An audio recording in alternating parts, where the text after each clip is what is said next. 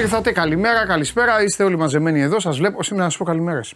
Αν και δεν έχω ε, πολύ μεγάλη ε, διάθεση, αφού έφυγε από τη ζωή ένας καλός μας φίλος, θα τα πούμε. Παρ' όλα αυτά, να ξεκινήσω να πω καλημέρα στον Κώστα τον Ιωάννου, καλημέρα στον Σταύρο τον Μαυρομάτη, καλημέρα στον ε, Νίκο τον Παλιό. Ε, καλημέρα στον Γιάννη, καλημέρα στον Κώστα τον Μαύρο, στον ε, Άλεξ, στον Αβαρίνο που χθες τον ψάχναν όλοι και είχε εξαφανιστεί. Καλημέρα στον Μάριο, στον Αποστόλη. Καλημέρα στον Νεόφυτο στην Λευκοσία. Νεόφυτε, αν δεν στηρίξεις εσύ τον Παναθηναϊκό, δεν βλέπω να παίρνει πρωτάθλημα. Στα έχω πει αυτά. Λοιπόν, καλημέρα στον ε, Κώστα στην ε, Κάρπαθο. Νεόφυτε, πλάκα σου κάνω, μην στεναχωριέσαι. Καλημέρα στον Μάριο, στον Γιώργο, στον Στράτο, στο Θωμά, τον Γιώργο, τον Γεράσιμο, τον Θεοχάρη, τον Βασίλη, τον Κώστα, τον Θανάση, τον Βαγγέλη, ε, τον Κλοντίν, τον Γιώργο που είναι στο Μεσολόγγι, τον Γιάννη, τον Χατζάκη στα Χανιά, πιστός πάντα, τον Σταύρο, τον Θοδωράκη, τον Παναγίου, τον Αποστολίδη, τον Γιάννη, τον, τον Αστασίου στη Χαλκίδα, στον Αλέξη, στον Αριστοτέλη, ε, που οδηγεί, οδηγεί μια ώρα για να πάει στη δουλειά ε, και μου εύχεται ακόμα άλλες πέντε σεζόν. Κοίταξε να δεις, αν πάμε καλά, ε, ε, καλά, δεν εννοώ να πάει καλά η εκπομπή. Η εκπομπή καλά πάει, εσείς να είστε καλά, καλά πάει η εκπομπή. Αν πάμε καλά εγώ και εσείς, ε, εγώ όταν λέω ότι συνεχίζω δεν το λέω ποτέ για μήνες και αυτά. Αν πάμε καλά, η σχέση μας αν πάμε καλά θα και του χρόνου σίγουρα. Στο λέω από τώρα, στο υπογράφω. Πρώτα ο Θεός, να είμαστε καλά. Τέλος πάντων, παιδιά, σας ευχαριστώ πάρα πολύ για τις καλημέρες σας. Αντεύχομαι να είστε καλά από Ολλανδία όλοι, ε, από εδώ, από Ελασσόνα. Τρελαίνομαι όταν βλέπω διαφορετικές περιοχές. Ελπίζω να είστε καλά πρώτα απ' όλα με την βροχή. Ε, θέλω να ξεκινήσω πρώτα απ' όλα. Ε, είμαι πολύ στενοχωρημένος. Έφυγε από τη ζωή ένας, ε, ένας καλός φίλος, Ε, τον οποίο τον γνώριζα πάρα πάρα πολλά χρόνια, ο Δημήτρης ο Μαχαίρας. Μπορεί κάποιοι από εσείς στο Μίτσο να τον ξέρατε, να ήταν ένα κομμάτι της καθημερινότητάς σας, ειδικά όσοι ακούγατε ε, τα αθλητικά ραδιόφωνα. Ε, ο Δημήτρης έφυγε, ε, ήταν, ο Δημήτρης ήταν πάντα όπως τη φωτογραφία να ξέρετε, ε, χαμογελαστός. Το Δημήτρη τον γνώρισα ε, έξω επαγγελματικά, έπαιζε στην Δραπετσόνα, έπαιζε στο Απρόπτο, δεν ξέρω πόσοι το γνωρίζετε το μαγαζί, ήταν ντι τζέι εκεί. Παιδί της νύχτας ήταν ο, ο, ο Μίτσος, εκεί γνωριστήκαμε ε, και ένας άνθρωπος ο οποίος του άρεσε πάρα πολύ, μα πάρα πολύ και πλάκες να κάνει και να τους καρώνουν και ήταν πραγματικό νυχτοπούλι, πέρα από τις δουλειές υπηρετούσε πιστά ε, την εργασία του, ώρες δύσκολες για εμάς. Οι δρόμοι μας βρέθηκαν για πάρα πολλά χρόνια μετά στο Sport εφ εμ. Ε, μετά όταν με το καλό άνοιξε εδώ Sport είκοσι τέσσερα Radio και ο Δημήτρης έφυγε από τον Sport εφ εμ, με πήρε κατευθείαν τηλέφωνο και εννοείται ότι μέσα σε δέκα λεπτά έφερα τον Δημήτρη στον Sport είκοσι τέσσερα Radio ε, και ήταν από την ημέρα που ήρθε μέχρι τη μέρα που σταματήσαμε να εκπέμπουμε. Ε, έδωσε τον τελευταίο καιρό, είχε τα προβλήματα με την υγεία του, έδωσε μια μάχη η οποία αποδείχθηκε άνηση.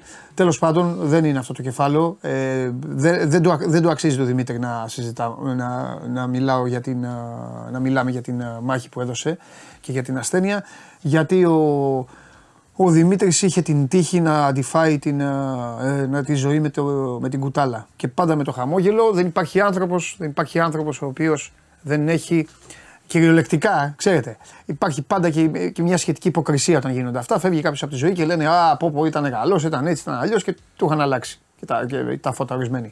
Εδώ δεν υπάρχει αυτό. Ο Δημήτρης ο Μαχαίρας ήταν ε, μια θεότητα. Ήταν μια θεότητα ε, από που πέρναγε σκόρπιζε τη χαρά μόνο. Και το χαμόγελο με τη φωνάρα του, με το γέλιο του, με τη ζωάρα του, με τα φαγητά του και με όλα τα υπόλοιπα.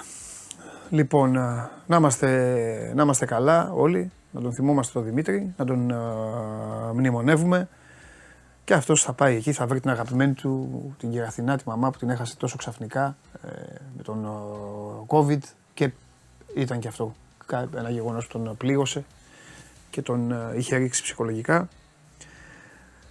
Λοιπόν, αυτά, αυτά για το Μίτσο. Ε, ήθελα να ε, ξεκινήσω έτσι την ε, εκπομπή, μια εκπομπή η οποία θα κινηθεί σήμερα, σήμερα πολύ γεμάτη, έχει τα πάντα, όταν λέω τα πάντα έχει τα πάντα και δεν ξέρω πώς αισθάνεστε εσείς. Σήμερα έχουμε Τετάρτη, αλλά κανονικά έχουμε ε, Κυριακή ε, με αγωνιστική, εμβόλυμη, με αγώνες πολύ σημαντικούς, αλλά και μια ε, εκπομπή που πέρα από το θα τηρήσει τις υποσχέσεις της, αυτές που, ε, τις προγραμματικές μου δηλώσεις τέλος πάντων. Σήμερα είναι η σειρά του μπασκετικού Παναθηναϊκού. Έχουμε μια συνέντευξη του Ντίνου, του Ντίνου Μήτογλου ε, στην Βασιλική Καραμούζα για λογαριασμό της εκπομπής. Και έχουμε και άλλα πραγματάκια. Σήμερα θα έρθει ο Μποϊδάνης για το αυτοκίνητο. Οπότε οι πέντε πρώτοι που θα ρωτήσετε, όχι τώρα, όταν έρθει τώρα, δεν κοιτάξω, στο λέω από τώρα, θα, θα έχετε την ευκαιρία να πάρετε απαντήσεις. Να δούμε πώς είναι ο Παναθηναϊκός μετά από την ήττα του από την ΑΕΚ. Και φυσικά έχουμε το παιχνίδι του Ολυμπιακού με τον Άρη. Ο Ολυμπιακός δίνει πρώτο ζώρικο. Τέλος πάντων, ανεβαίνει η επίπεδο δυσκολίας για πρώτη φορά στο γήπεδο του. Στο ελληνικό πρωτάθλημα, έχει παίξει ένα μάτς στην Οπαπαρίνα από τα λεγόμενα δύσκολα και φυσικά υπάρχει ε, και ο ΠΑΟΚ για τον οποίο χθες δεν μιλήσαμε και ε, ε, θέλω να δω τι θα πει ο φίλος μου ο Σάβας. Λοιπόν, ε, σιγά σιγά ε, Νίκο μου σε πρόλαβα, γράφει ο Νίκος και ο στρατηγός παίζει. Παντέλο, εννοείται ρε Νίκο, εννοείται ε, Νίκο, υπάρχει, εγώ θα αφήσω έξω το στρατηγό. Τι είναι αυτά που λες. Λοιπόν, πάμε σιγά σιγά. Την εκπομπή τη βλέπετε ολοζώντανη στο κανάλι του Sport είκοσι τέσσερα στο YouTube. Κάντε τις εγγραφές σας, κάντε τα υπόλοιπα για να σας χτυπάνε τα καμπανάκια και να σας εμφανίζομαι εγώ στα Δράκουλας μπροστά σας να φοβάστε. Ε, μέσω της εφαρμογής TuneIn την ακούτε επίσης ζωντανή. Ανεβαίνει και στο Spotify με τη μορφή podcast και όσοι γουστάρετε, όσοι αγαπάτε, ε, στέλνετε εδώ τα... Ε, τα μηνύματά σας. Λοιπόν, τέλος πάντων, α, μου λέει εδώ η Άσονας, ο, στρα, ο, ο, η Άσονας, ο, ο Στιακάκης, πριν τελειώσεις στην περσινή σεζόν, είχες υποσχεθεί να πεις κάτι για τον Όλεγκ. Εννοεί το Ρέατσουκ. Βεβαίως η Άσονα. Αυτοί είναι τηλεθεατές. Θέλω να μου το θυμίσει ο Ναυροζίδης, θέλω να μου το θυμίσει ο Ναυροζίδης όταν βγάλω το Ζιουμπανόγλου. Αυτό. Πάμε όμως πρώτα απ' όλα να... Έχει δίκιο ο Αλέξης, λέει πιο πολύ στενοχωρήθηκα που χάσαμε τον Μάγνουσον παρά το παιχνίδι. Πολύ σωστό. Τώρα αυτό το τένις αφήστε το την Παρασκευή. Την Παρασκευή, γιατί την προηγούμενη Παρασκευή είχε αγώνες και τον ηγέτη δεν τον είδατε. Φωτογραφία ηγέτη. Μπορώ να έχω μια φωτογραφία ηγέτη κύριε Βλαβιανέ. πεντακόσια like έχει ανέκδοτο. Λοιπόν, εδώ είναι ο ηγέτης με το φοβερό μαλλί. Ε... Δεν είμαι σαν συνταξιούχος κιθαρίστας heavy metal συγκροτήματος. Τι γελάς ρε Βλαβιανέ, άσε με να αυτοσαρκαστώ. Ε, εκατόν πέντε ετών, εκατόν πέντε που πηγαίνουν και παίζουν και πηγαίνουν στις πόλεις στην Ευρώπη και λένε έρχονται οι τάδε, wow, wow έρχονται οι τάδε. Και ανεβαίνουν πάνω τα, τα γερόντια εκεί και μιλάνε. Ε, έτσι είμαι. Ναι, Brian May, σωστά, ο Brian May είναι σε καλή κατάσταση. Λοιπόν, πριν πάω, πριν πάω να τηρήσω για δεύτερη φορά την υπόσχεσή μου, χθες επειδή γίνονταν πάρα πολλά και δεν ήμουν σε καλή ψυχολογική κατάσταση εδώ με όλα αυτά που τραβάγατε εσείς δηλαδή με τα μηχανήματά σας, δεν μπορώ να σας το στερήσω. Τυχεροί είστε αυτοί που είστε αυτή τη στιγμή live, όσοι είναι μετά δεν μπορώ να κάνω κάτι για αυτούς, όχι ότι δεν με ενδιαφέρει αλλά δεν μπορώ. Σας έχω πει, όσοι είστε από την αρχή έχετε την τύχη, στην αρχή γίνονται τα καλύτερα, οι υπόλοιποι ας κάτσουν να το βρουν. Σκηνοθέτη, εμφανίσου. Παρακαλώ. Για λέγε τι έγινε, τι γίνεται, πώς είσαι. Σε τρομερή κατάσταση. Σε τρομερή κατάσταση, ναι. Εντάξει, δεν πρέπει να βρεις δεν, το σθένος να κάνεις μια αυτοκριτική. Κάθεσαι προκάλεσες τη Δευτέρα πάλι, άνοιξε το στόμα σου, κάνεις συνέχεια αυτό το πράγμα. Ήρθε πάλι κουδούνισμα, Πινέδα, Τζούμπερ, αυτά, τι, θα πεις τίποτα. Ή τώρα θα μου πεις θα τα πούμε στο δεύτερο γύρο. Α, οκ, okay, οκ, okay, ναι. Και δεν μπορούσαν τα παλικάρια, δεύτερο. Δεν μπορούσαν τα παλικάρια. Και πώς γίνεται από την Πέμπτη που μου κελαϊδούσες μέχρι τη Δευτέρα ξαφνικά τα παλικάρια μην μπορούν. Σταματήσω να κραηδάω. Προς το Μάιο. Oh. Κα, καλά κάνεις, αυτό καλά κάνεις. Έτσι είναι. Η πίστη και, το, και η στήριξη πρέπει να είναι σερή. Μπορούσαν στο συγκεκριμένο. Ναι. Εντάξει. Μπάσκετ. Σάββατο, τί, τί, τί, τίτλος. Σα, τί, τίτλος το Σάββατο, τίτλος. Ναι. Ελπίζουμε ο πρώτος τίτλος να βαφτεί πράσινο. Οκ. Όπως πρέπει, όπως είναι το κανονικό. Το κανονικό. Μα. Μέχρι τώρα ό,τι γινόταν ήταν αντικανονικό. Παράτερο. Παράτερο. Το σημειώνουμε και αυτό. Παράτερο. Πολύ ωραία. Λοιπόν, ωραία. Πάμε, δώστε μου τον Κώστα. Γεια σου Κώστα μου. Καλησπέρα Παντελή, καλησπέρα. Πώς με βλέπεις, πώς έλεγε ο Ανδρέας Παπανδρέου, ε, υπόσχεση είναι υπογραφή λαού, υπογραφή τέτοιο. Λοιπόν, ο Κώστας Χολίδης είναι εδώ για να μας πει και σήμερα τι έχουμε στο μαγικό κόσμο της υδατοσφαίρισης. Συγγνώμη για τα άλλα αθλήματα, απλά εγώ θέλω να είμαι ειλικρινής άνθρωπος. Για τα άλλα αθλήματα σας ενημερώνει ο Κώστας από μόνος του. Δεν είναι ότι δεν συμπαθώ ή δεν κάνω, αλλά έχω φάει μεγάλο σκάλωμα με αυτή την υποκρισία για το πόλο και όλο το χρόνο, κάθε εβδομάδα θα έχει πόλο. Και ας μην έχει και τίποτα. Λέγε Κώστα. Τώρα έχουμε. Α, για πες.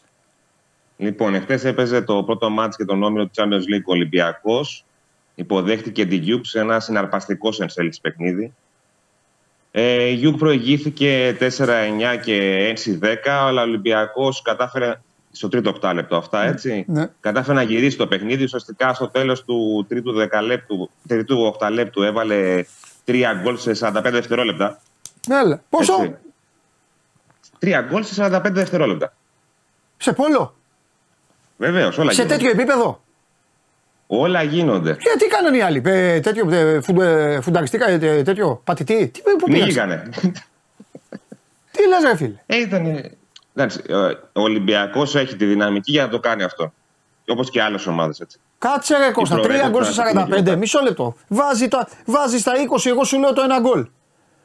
Παίρνουν ναι. οι άλλοι την μπάλα στο κέντρο. Τι κάνανε, αυτό γκολ τη γυρίσαν πίσω. Λίγο πίεση, λίγο λάθος, λίγο επιθετικό φάουλ. Κόντρα γιατί ο Ολυμπιακός έχει και αθλητές οι οποίοι είναι πολύ γρήγοροι και μπορούν να χτυπήσουν στην κόντρα. Τι λες τώρα ρε φίλε, άκου ρε, σε, σε σαράντα πέντε δευτερόλεπτα. Αυτό πρέπει, να είναι, πόδρο... αυτό πρέπει να είναι παγκόσμιο ρεκόρ. Δεν ξέρω, το ψάξατε το, το, το ψάξατε το. Όχι, όχι, όχι, δεν το έχουμε δει ακόμα, αλλά. Ε, τι, το, το, το, παίρνω, το παίρνω πάνω μου. Αν ε, εξαιρώ παιχνίδια ε, να παίξανε τίποτα πολίστες κανονικοί με, με τίποτα παιδάκια, ξέρω, με τα παιδιά τους και αυτά. Αλλά για αγώνα πόλο και τέτοιο επίπεδο πρέπει να είναι παγκόσμιο ρεκόρ αυτό. Άκου. Για πες. Λοιπόν, τέλος πάντων η κανονική διάρκεια του αγώνα έλυσε δώδεκα δώδεκα. Ναι. Και πήγαμε στα πέναλτι. Εδώ να πω για όσους δεν το γνωρίζουν και πιθανότατα θα είδαν τη βαθμολογία και θα απόρρισαν γιατί ο Ολυμπιακός δεν πήρε τρεις βαθμούς. Έχουν αλλάξει οι κανονισμοί όταν υπάρχουν πέναλτι. Ναι. Ο νικητής παίρνει δύο και ο τιμένος ένα. Όπως το βόλεϊ. Περίπου, ναι, όπως στο tie break του βόλεϊ, ναι, ναι. Ε, βλακεία, λοιπόν, συγγνώμη, ε... συγγνώμη κιόλας, αλλά αυτό τι είναι τώρα, τέλος πάντων.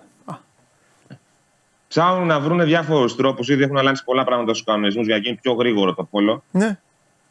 Έτσι. Ναι. Ε, και βρήκα τώρα και αυτό για, το, για, τα, για τη διαδικασία των πέναλτι. Τέλος πάντων, ε, να πούμε ότι ο Μπίγιατς έκανε την κρίσιμη απόκριση στο πέναλτι του Τάουμπε.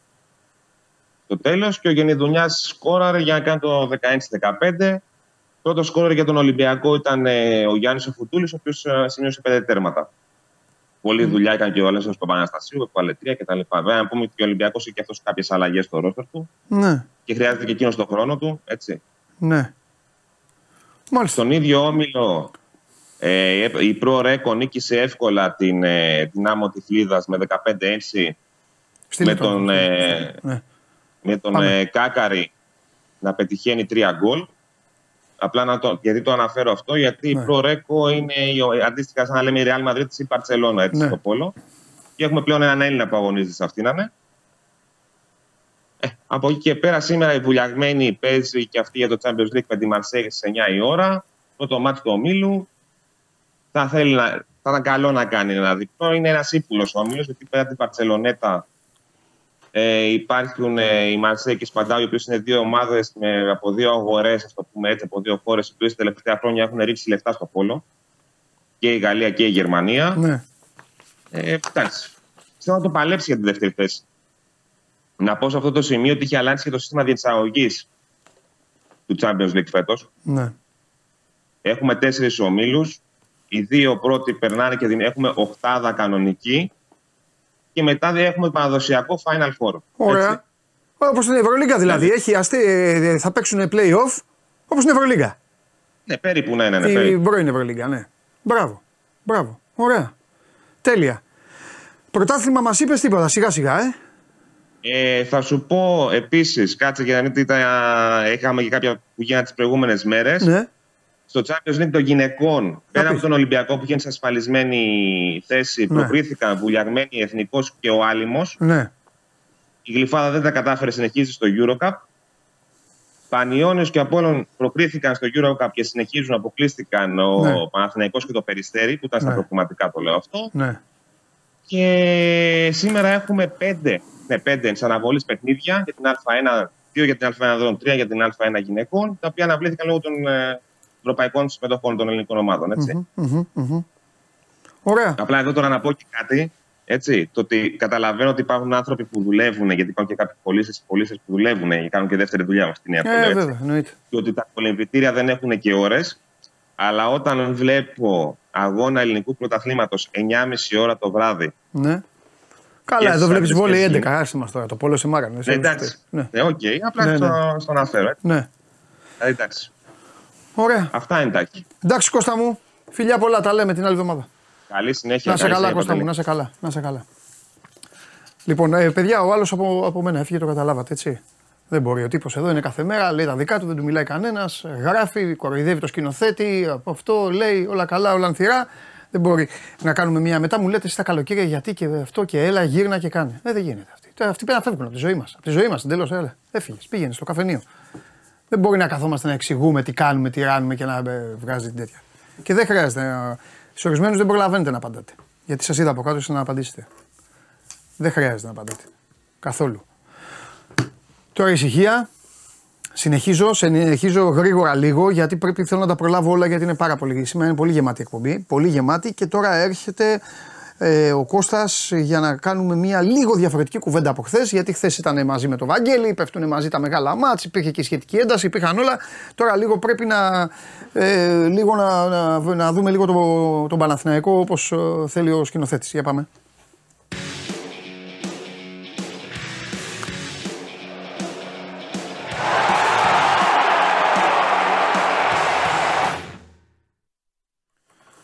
Καλημέρα. Έλα ρε Κώστα μου.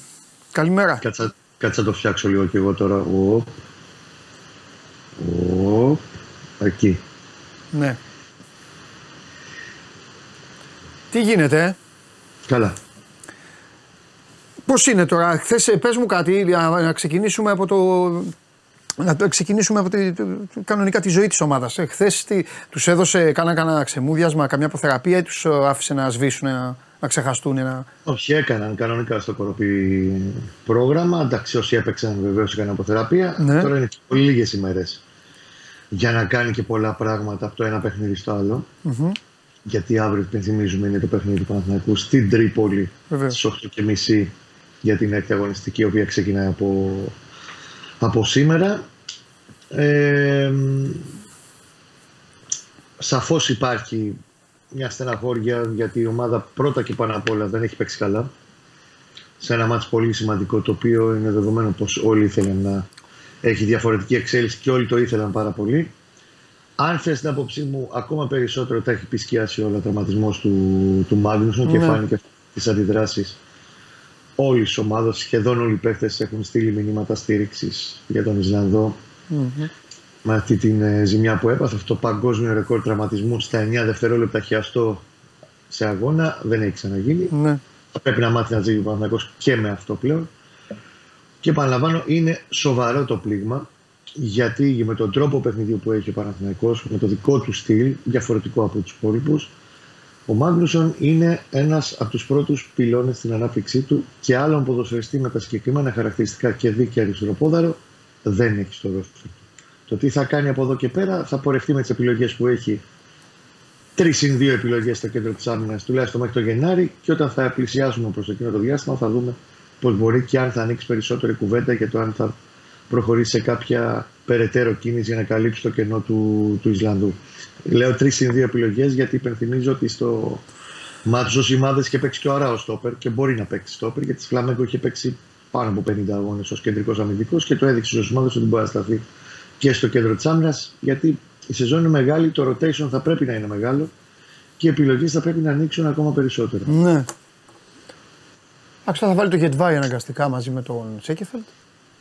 Κάτσε να δούμε αύριο, γιατί υπάρχει μια περίπτωση που δούμε και τον, τον Palmer Brown, όπως το είχαμε δει στο, στα Γιάννηνα. Mm-hmm. Ε, θα έλεγε, αύριο θα έχει πάρα πολλές αλλαγές. Το λέω γιατί το Γετβάη έβαλε αλλαγή, γι' αυτό το λέω. Αλλά...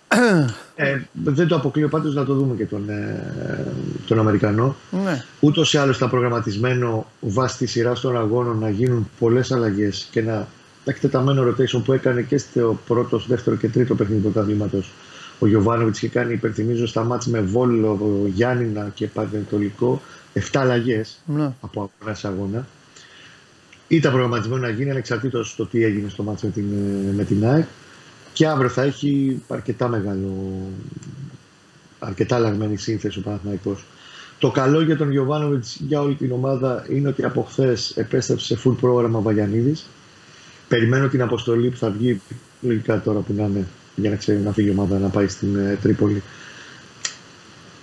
Δύσκολα θα είναι, γιατί δύσκολα βάζει κατευθείαν στην αποστολή παίκτη που προέρχεται από τραυματισμό και έχοντας μείνει είκοσι τέσσερις μέρες εκτός ο Βαγιανίδης. Θεωρώ ότι είναι προτιμότερο να μείνει πίσω, αλλά και θα το δούμε βέβαια στην αποστολή σε λίγο, για να δουλέψει λίγο παραπάνω και να τον έχει διαθέσιμο και πεζούμενο την Κυριακή στο επόμενο μεγάλο μάτς που ακολουθεί με τον ΠΑΟΚ στη Λεωφόρο.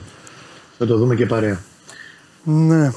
Μην το ξεχνάς αυτό. Διαπιστεύεις να στείλει, πρέπει ναι. να ξέρεις, εσωτερική ναι. κουβέντα. Δεν το ξεχνάω, αλλά δεν με βλέπω. Με βλέπω εδώ στην εκπομπή. Πέσουμε, θα μιλήσουμε. Θα τα πούμε. Καλά, ό,τι μου πεις. Φάγαμε χώσπα. Ναι. Να δούμε το στρατηγό. Τέλος πάντων. Να σου ό, πω τώρα. Ε, πες μου κάτι άλλο τώρα, γιατί ρωτάει και ο κόσμος. Α, θέλω να βάλω λίγο τον κόσμο. Ναι. Ε, θέλω να βάλω τον κόσμο λίγο στην ιστορία όταν στέλνουν. Έχει στείλει εδώ Γιάννης ο Κουτής. Ε, να σε ρωτήσω, οπότε θα το κάνω. Έχει μια άποψη στην οποία εγώ διαφωνώ βέβαια με τον Γιάννη, αλλά όταν πρόκειται για μπαλίτσα όλα ωραία είναι. τέσσερα τρία ένα δύο λέει, για να παίξει έτσι η Κώστα με την ΑΕΚ, με ένα εξάρι, δύο οκτάρια και επιθετικό Γερεμέγεφ Ιωαννίδη. Θα τέριαζε λέει καλύτερα, ρωτάει ο άνθρωπος. Βέβαια τώρα τέσσερα τρία με ένα εξάρι, δύο οκτάρια, αφήνει έξω το δεκάρι, προφανώς το ξεχνάει. Βάζει και δεκάρι και δύο επιθετικούς. Δεκάρι και δύο επιθετικούς, δεν έχει εξτρέμ δηλαδή. Ναι, ναι, ουσιαστικά αφήνει την ομάδα, αφήνει την ομάδα χωρίς φτερά. Εκ του ασφαλούς το λέει νομίζω τώρα ο Γιάννης, γιατί δεν το παιχνίδι. Γιατί να κατέβει ο Γιωβάνοβιτς μέσα στη Λεωφόρο χωρίς πλάγιους. Και τέλος πάντων ρόμβο, γιατί επί της ουσίας ρόμβο είναι αυτό που μας περιγράφει ο φίλος. Ναι, ρόμβος. Και να, γιατί να αφήνει την ΑΕΚ δηλαδή στα, στα πλευρά να ανεβαίνουν. Ρόμβος Πεσέιρο είναι αυτό που. Ναι. Ανέλησε ο αδερφός εδώ. Ναι. Ε, τώρα να κάνουμε μια κουβέντα ότι θέλετε για μπάλα, εννοείται και καλά, ναι, κάνει ο άνθρωπος που το αναφέρει, αλλά να δοκιμάσει κάτι εντελώς διαφορετικό, το οποίο δεν το έχει δουλέψει ποτέ τα τελευταία δυόμιση χρόνια που έχει τα ενία του Παναθηναϊκού. Ναι. Και ρωτήσεις από το ένα παιχνίδι στο άλλο ξαφνικά μέσα σε τρεις μέρες είναι και λίγο αδόκιμο. Δεν το συνηθίζει κανένας προπονητής, όχι μόνο ο Γιωβάνοβιτς αυτό. Ναι. Να το ταιριάξουμε σε μια κουβέντα στο αν θα μπορούσε να παίξει και να υποστηρίξει αυτό ο Παναθηναϊκός. Και πάλι το βλέπω δύσκολο, γιατί ο Παναθηναϊκός ειδικά τελευταία δύο χρόνια έχει μάθει να βασίζει πολύ, πολύ μεγάλο κομμάτι του παιχνιδιού του στους εξτρέμ του. Ναι. Στιγμή που έβαλε καλούς εξτρέμ mm-hmm, στο ρόστερ. Mm-hmm, mm-hmm. Ε, έχω αποκτήσει στα λίγα λεπτά που τον είδα, σου αποκαλύπτω, mm-hmm. ότι η νέα πράσινη αδυναμία μου, ξέρεις ότι σημαδεύω σε κάθε ομάδα, σημαδεύω έναν παίκτη. Αράω. Γι' αυτό. Εμένα είναι το που λένε μου φέτος. Να σου πω, αυτός, αυτός θα πάρει φανέλα σπίτι. Αν δεν πάρει φανέλα σπίτι, ο ασπρομάλης προπονητής θα με βρει έξω από το προπονητικό κέντρο να του κάνω υποδείξεις. Φίλε, ο τύπος πατάει, πατάει και ξέρει που βρίσκεται. Είναι πολύ σίγουρος στο παιχνίδι του. Ο Αράο καταρχήν, γιατί δεν μιλάμε για κανένα παιδάκι, είναι τριάντα στα τριάντα ένα. Ε, εννοείται, εντάξει. Έχει πίσω του καμιά πεντακοσαριά παιχνίδια στη Βραζιλία, έτσι, και πέρσι στην Τουρκία. Έχει φάει το, τα σκληρά μάτς, το ξύλο και το, τέλος πάντων, ποδοσφαιρικό ξύλο, ναι, και τα, τα ντέρμπι με το κουτάλι. Ναι. Έχει πάρει τρία λιμπεταρδόρες. Δεν είναι κανένας τυχαίος ποδοσφαιριστής, όντας βασικός τέλεχος Φλαμέγκο. Ε, όχι, συγγνώμη, τρία, δύο. Ναι. Μην το παρακάνω. Ναι. Και είναι ένας παίκτης ο οποίος γεμίζει τον άξονα της μεσαίας γραμμής. Γι' αυτό και είπα και χθες ότι προσωπική μου άποψη, εκ των υστέρων βεβαίως τα λέμε όλα αυτά, αλλά φώναζε από το ημίχρονο ότι από τη στιγμή που η ΑΕΚ είχε εγκλωβίσει το παιχνίδι του Ρουμπέν Πέρεθ, ο Παναθηναϊκός έπρεπε να αποκτήσει ένα διαφορετικό σημείο αναφοράς στον άξονα της μεσαίας γραμμής. Ναι. Και βλέπεις ότι μπήκε στο οκτώ εξήντα εννιά, νομίζω, μετά τον γκολ του, του Πινέδα. Και αφενός έβγαλε μεγαλύτερη ένταση στο παιχνίδι και έδωσε κάτι διαφορετικό στον άξονα της βασική γραμμή. Πέρα ο Παναθηναϊκός πήρε και μονομαχίες. Ναι, ναι, ναι. Εκείνη την ώρα να είχε πάρει βία μία-δύο μονομαχίες στον άξονα της βασική γραμμής. Στην κουλούρα που λέμε και ναι, για καμιά φορά ναι. Το Σάββας, ο φίλος μας. Ναι. Λοιπόν, ήταν σημείο αναφοράς. Νομίζω ότι θα τον δούμε και βασικό στο παιχνίδι αύριο με τον Αστέρα στην Τρίπολη. Και είναι ένας παίκτης τον οποίο πρέπει να τον βάλει. Εντάξει, είναι λογικό να πρέπει να συνηθίσει λίγο παραπάνω ότι θέλει και μια προσαρμογή. Ήταν από τις τελευταίες μεταγραφές που έκανε ο Παναθηναϊκός και πρέπει να μπει στο παιχνίδι. Και αυτό τον έχουμε δει βασικό σε ελάχιστα παιχνίδια ως τώρα. Αλλά σιγά σιγά θα πρέπει να αρχίσει να παίρνει περισσότερο χρόνο και να το μοιράζεται αυτό το κομμάτι με τον Ρουμπέν. Ναι. Γιατί γι' αυτό πρώτον αποκτήθηκε και δεύτερον, έτσι θα αποκτήσει και ο Ρουμπέν μεγαλύτερη φρεσκάδα ναι. Και θα μπορεί όχι αυτά τα σαράντα τέσσερα σαράντα πέντε μάτς που βγάζει κάθε χρόνο, αλλά τα είκοσι πέντε είκοσι οκτώ μάτς να τα βγάζει με μεγαλύτερο, περισσότερο ποιοτικό χρόνο στο, στο γήπεδο. Ναι.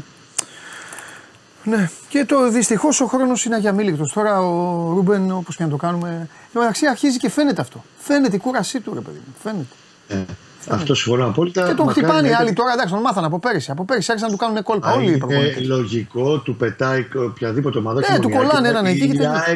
Το έκανε νομίζω πρώτη φορά στα πολύ πιο ενεργά, έχοντας ρίξει τον Αραούχο πάνω ναι, του ναι. Στα περσινά το μάτς του πρωταθλήματος. Το έκαναν και άλλες ομάδες.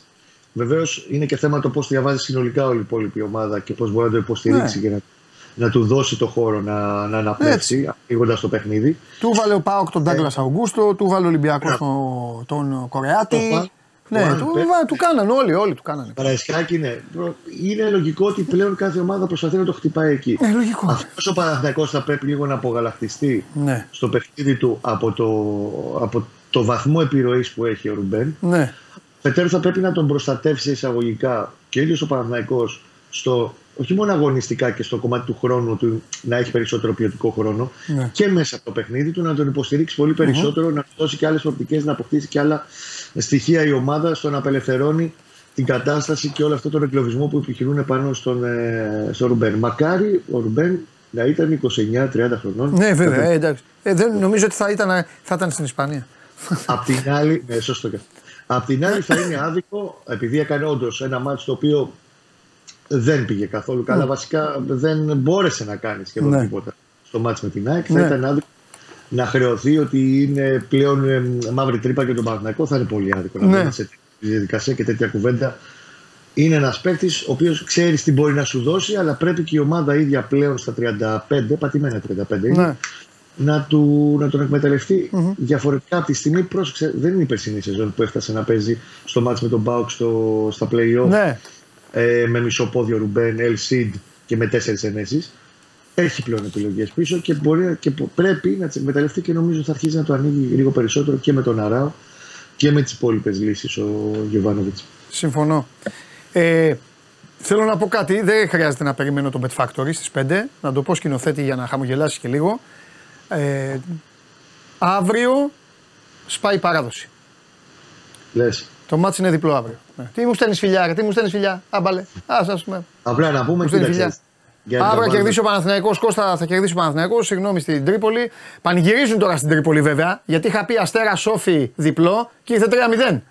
Αλλά δε, δεν έχει. Δε, δεν, δεν έχει. Κοίταξε, ότι είναι γενικά μια έδρα που. Ναι, αλλά αύριο μόνο... πιστεύω ότι ήρθε η ώρα να σπάσει παράδοση.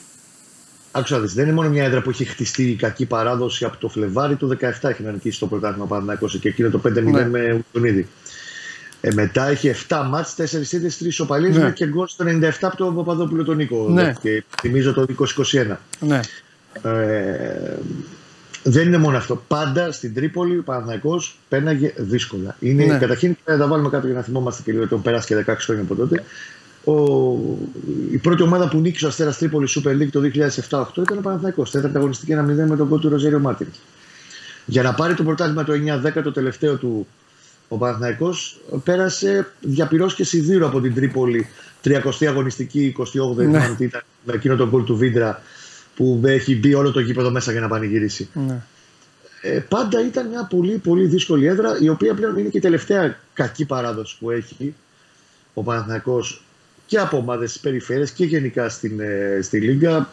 Κατάφερε να το ξορκίσει πέρυσι την Τούμπα, τον Όφη, τα Γιάννηνα, τα Ιωάννηνα. για να κερδίσει ο Παναθηναϊκός εφτάμισι χρόνια, είναι αυτό που του έχει μείνει έξι και μισό χρόνια. Τώρα πρέπει να το σπάσει αύριο, γιατί ναι. θα μπει σε μια δύσκολη περίοδο αν δεν κερδίσει ο Παναθηναϊκός αύριο. Ναι. Είναι πολύ σημαντικό μάτς. Είναι, είναι κομβικό παιχνίδι για το πώς θα πορευτεί στην συνέχεια ναι. της σεζόν. Ωραία. Εντάξει, Κώστα μου, θα μιλήσουμε αύριο. Τελευταίο πινελάκι να πούμε, γιατί δεν το είπαμε χθες, γιατί είχαμε ε, τα επόμενα του ντέρμπι με την ΑΕΚ. Ναι. Μάρκους Μπέρκ, ολοκλήρωσε την καριέρα. Ναι, βέβαια, βέβαια. βέβαια.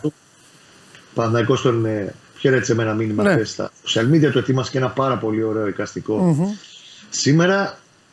Για μένα, ε, στα όσα χρόνια είμαι, στα σαράντα πέντε μου, μετά το Σαραβάκο, δεν θα αδικήσω το Βαζέχα και το Βαζέχα θα βάλω. Είναι ο παίχτης που νομίζω ότι έχει αφήσει πιο έντονα από κάθε άλλο το σημάδι του, παρότι δεν πήρε πρωτάθλημα με τον Παναθηναϊκό. Ε, κάνω, ε, κάνω προσωπική ένσταση, γιατί δεν αντέχω, γιατί βλέπει και την εκπομπή ο φίλος και αδερφός Γιώργος Καραγκούνης. Γιωργάρα, μη φοβάσαι, εγώ είμαι εδώ.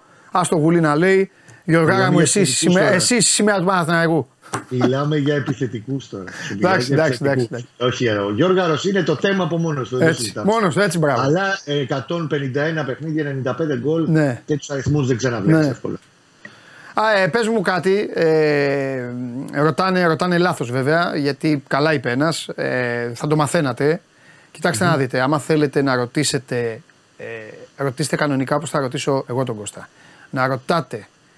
Για κάτι το οποίο αν είχε γίνει θα το μαθαίνατε, δεν είναι, δεν είναι ξυπνάδα. Είμαστε το είκοσι είκοσι τρία. Ωραία, ή θα μιλάμε σοβαρά, εδώ θα κάνουμε ένα, μια ωραία παρέα, ή θα λέει ο καθένας την τέτοια του. Και παρεμπιπτόντως, εσύ ρε Atcat, ε, γράφεις συνέχεια. Δηλαδή, ε, μοιάζεις με αυτόν για τον οποίο λες. Ηρέμησε, μας έπρεξες, τα είδα. Λοιπόν, πες μου κάτι. Τα είδανε πάνω ναι. δηλαδή. Ε, πες μου κάτι, Κώστα, με, ε, ο Παναθηναϊκός, για να το ρωτήσω εγώ πώς πρέπει. Παναθηναϊκός το σβήνει το θέμα με το πανό, θα δώσει συνέχεια εσωτερική, θα...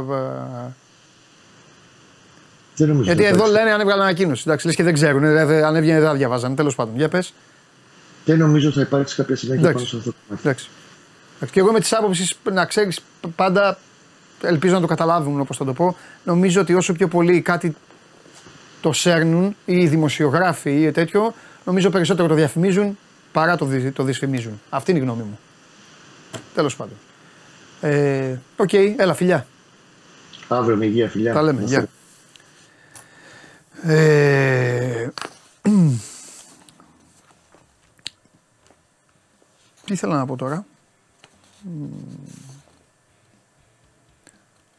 Α, πάμε, να μείνουμε σε Παναθηναϊκό, βέβαια. Πάμε από το ποδόσφαιρο στο μπάσκετ.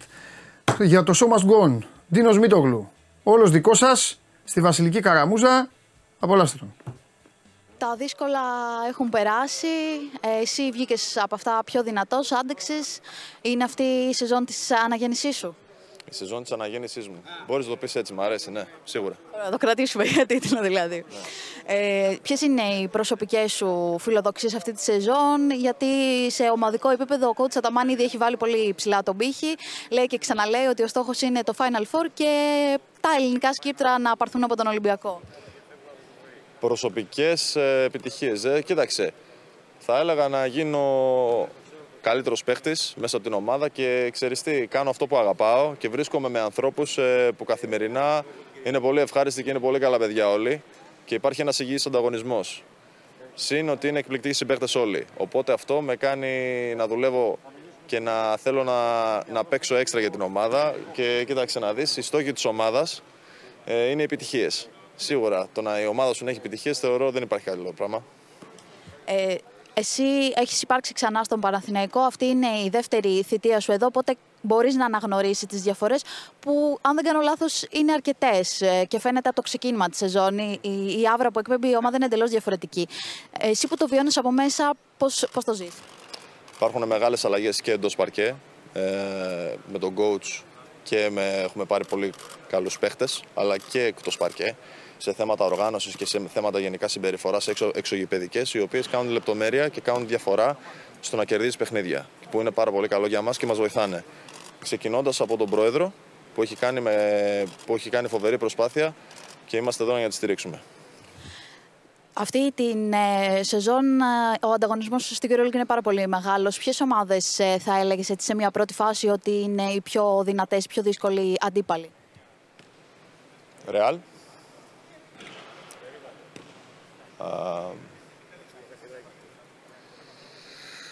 Ρεάλ Μπαρτσελώνα. Φενέρ. Μακάμπι. Και από τις μεταγραφές που έχουν γίνει, ποιες ήταν αυτές που σου κέντρισαν περισσότερο το ενδιαφέρον? Ο Τζάμπαρη Πάρκερ στην Μπαρτσελώνα. Και είμαι πολύ περίεργος να δω, γιατί τον είχα παίξει στο κολέγιο, γι' αυτό σας το λέω. Άρα ανυπομονείς και για τα, τα μάτς με την Μπαρτσελώνα, τα μεταξύ σας? Σίγουρα. Ε, ποιος δεν θα θέλει να παίξει εναντίον της Μπαρτσελώνα, ναι, σίγουρα. Ανυπομονείς περισσότερο για το πρώτο μάτς της EuroLeague που είναι και απέναντι στον Ολυμπιακό εδώ στο ΆΚΑ, το οποίο όπως είναι θα είναι κατάμεστο, τα ειστήρια έχουν βγει, κοντεύουν να κάνουν φτερά ήδη. Ναι, ναι. Είμαι πάρα πολύ χαρούμενος για αυτά τα παιχνίδια. Ανυπομονώ να ξεκινήσουμε ίσως το πιο σημαντικό παιχνίδι όλη τη σεζόν. Ε, δεν μπορώ, δεν ανυπομονώ να ξεκινήσουμε. Δεν έχω λόγια. Με τον Ολυμπιακό μπορεί να παίξετε μέχρι και τρεις φορές μέσα σε ένα μήνα. Αν συναντηθείτε και στον τελικό του Super Cup, πιστεύεις ότι αυτά τα παιχνίδια μπορούν να καθορίσουν εν μέρη την πορεία των δύο ομάδων? Ξέρεις πώς λειτουργεί το ελληνικό κοινό όταν κερδίζεις στα ντέρμπι? Ε, εντάξει, είναι ο νέος μας αντίπαλος. Φυσικά, αν τον παίξουμε τρεις ε, φορές, όπως είπες, σε ένα μήνα. Ε, είναι πολύ σημαντικό τα πρώτα παιχνίδια και ο πρώτο, ειδικά, ας ξεκινήσουμε από το Super Cup, ε, που είναι ο πρώτος τίτλος της χρονιάς. Ε, Να ξεκινήσουμε με νίκη. Αυτός είναι ο στόχος μας. Ε, δεν έχω να πω κάτι άλλο γι' αυτό. Για Άξι, το τε... είναι, πρέπει να, πρέπει να παρουσιαστούμε έτοιμοι. Για το τέλος, πώς είναι η μέχρι τώρα συνεργασία με τον coach Αταμάν? Είναι όπως τον περίμενες, είναι διαφορετικός? Είναι διαφορετικός από όλους τους προπονητές που έχω συνεργαστεί. Με την έννοια, είναι σοβαρός επαγγελματίας, εξαιρετικός ε, και δουλεύει πάρα, πάρα πολύ σκληρά. Ε, που, κάτι που σέβομαι πάρα πολύ. Ε, δεν είναι το, από τα πολλά λόγια, είναι με έργα, όπως είπατε. Μπορεί σε εσάς να τα λέει, αλλά σε εμάς δεν μιλάει. Δηλαδή είναι δουλε, δου, σκληρή δουλειά και απαιτεί πράγματα. Το οποίο εγώ το σώβομαι πάρα πολύ και θέλω αποτελέσματα και νίκες. Το οποίο είναι κάτι που συνηθίζεται. Ανυπομονώ να, να έχουμε μια καλή αρχή της σεζόν και να ξεκινήσουμε δυνατά. Σας ευχαριστούμε πάρα πολύ, Ντίνο. Καλή συνέχεια. Αυτά από τον uh, Ντίνο Μήτογλου. Ε, έπλεξε στη Βασιλική Καραμπούζα, έπλεξε το εγκόμιο του Γκίνα Ταμάν, μίλησε για τον καινούριο Παναθηναϊκό, ε, δεν τον έβαλε τον Ολυμπιακό στους, ε, στις ομάδες της Ευρωλίγκας. Εκεί ίσως κατάλαβε για τους ξένους. Το λέω αυτό γιατί, ε, γιατί βλέπω και τα μηνύματά σας. Το λέω μετά, μετά τον είπε ότι είναι ο πιο δύσκολος αντίπαλος με τον οποίο ξεκινάει η ομάδα του. Τέλος πάντων, ε, όπως, όπως και να έχει, δεν έχει σημασία τι λέτε εσείς, ε, δεν έχει σημασία τι λένε οι παίκτες. Εντάξει, συγγνώμη κιόλας και στους παίκτες και σε όλους. Σημασία έχει πώς είναι οι ομάδες δομημένες. Οπότε.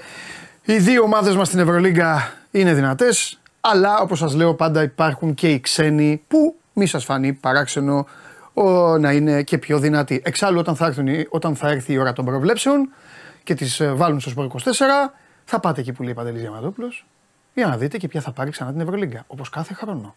Που μου στέλνετε και μου λέτε ναι, αλλά δεν είπες σε εμάς και γιατί δεν είπες σε εμάς και γιατί δεν έκανες σε εμάς και αυτά. Και μετά το Μάη σας ψάχνω όλους. Αυτό δεν γίνεται. Αυτό γίνεται.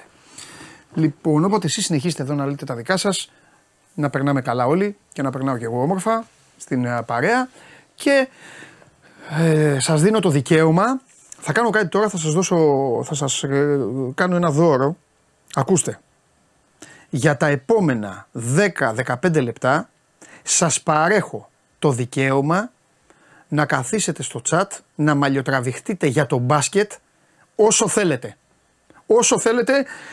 Φάτε τα μουστάκια σας, έτσι ώστε να εκμεταλλευτώ το χρόνο εγώ που θέλω για να ασχοληθώ με κάτι πολύ πιο σοβαρό τώρα με ένα φίλο μου. Πάμε.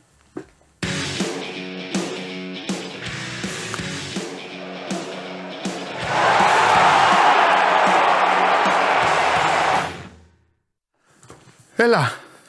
Τι γίνεται? Καλά, εσύ, εσύ αγόρι μου, λέγε τώρα, μείναμε δυο μας, τους έστειλα, τους ξαπόστειλα α, με, να μιλάνε ε. τώρα για το τέτοιο, για το Βιλντόζα και για το Μακίσικ. Έλα. Λέγε, λέγε, τι έχουμε. Έχει και ΠΑΟΚ Super Cup. Είναι γεγαλός. Περίμενε, και χωρίς, μην πάμε και χωρίς στρατηγό. Σε καμία ανατροπή. Χωρίς στρατηγό. Και χωρίς στρατηγό. Ναι, ναι. Βέβαια. Λοιπόν, καλή μέρα. Λοιπόν, μιλάω μια μέρα με τον στρατηγό. Ναι. Το χρωστάω αυτό σε τηλεθεατή. Σε τηλεθεατή της εκπομπής. Το θυμήθηκε ο Μπαγάσας σήμερα γι' αυτά. Μιλάω μια μέρα με τον στρατηγό. Μιλάμε για παίκτες έτσι όπως κάνουν για αυτά. Και τι μου λέει. Μου λέει ο Ρέαρτσουκ, μου λέει να ξέρεις, είναι καλός παίκτης. Του λέω, τι αυτά που λες του, του λέω, μη λες τέτοια, του λέω, τον βρίζουν, άσε μου λέει που τον κυνηγάνε και τον βρίζουνε μου λέει. Ανεβαίνει σωστά, ανεβαίνει σωστά. Του λέω ανεβαίνει. Καλύπτει πάντα τον παίκτη του, τον καλύπτει.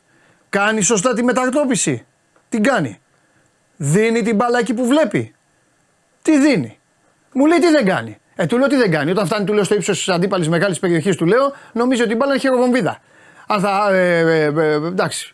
Αν του λέω, έχει βάλει του λέω για κάτι γκολ, έκρινε και το πρωτάθλημα τέλος πάντων, αλλά εντάξει. Στη, στη στατιστική δεν. Και μου λέει, εντάξει μου λέει, με όλα αυτά που κάνει, αν έκανε και αυτό, θα έπαιζε μου λέει σε ένα από τα τέσσερα πρωταθλήματα τα μεγάλα. Κατάλαβες. Στρελάνει ο στρατηγός, πες του.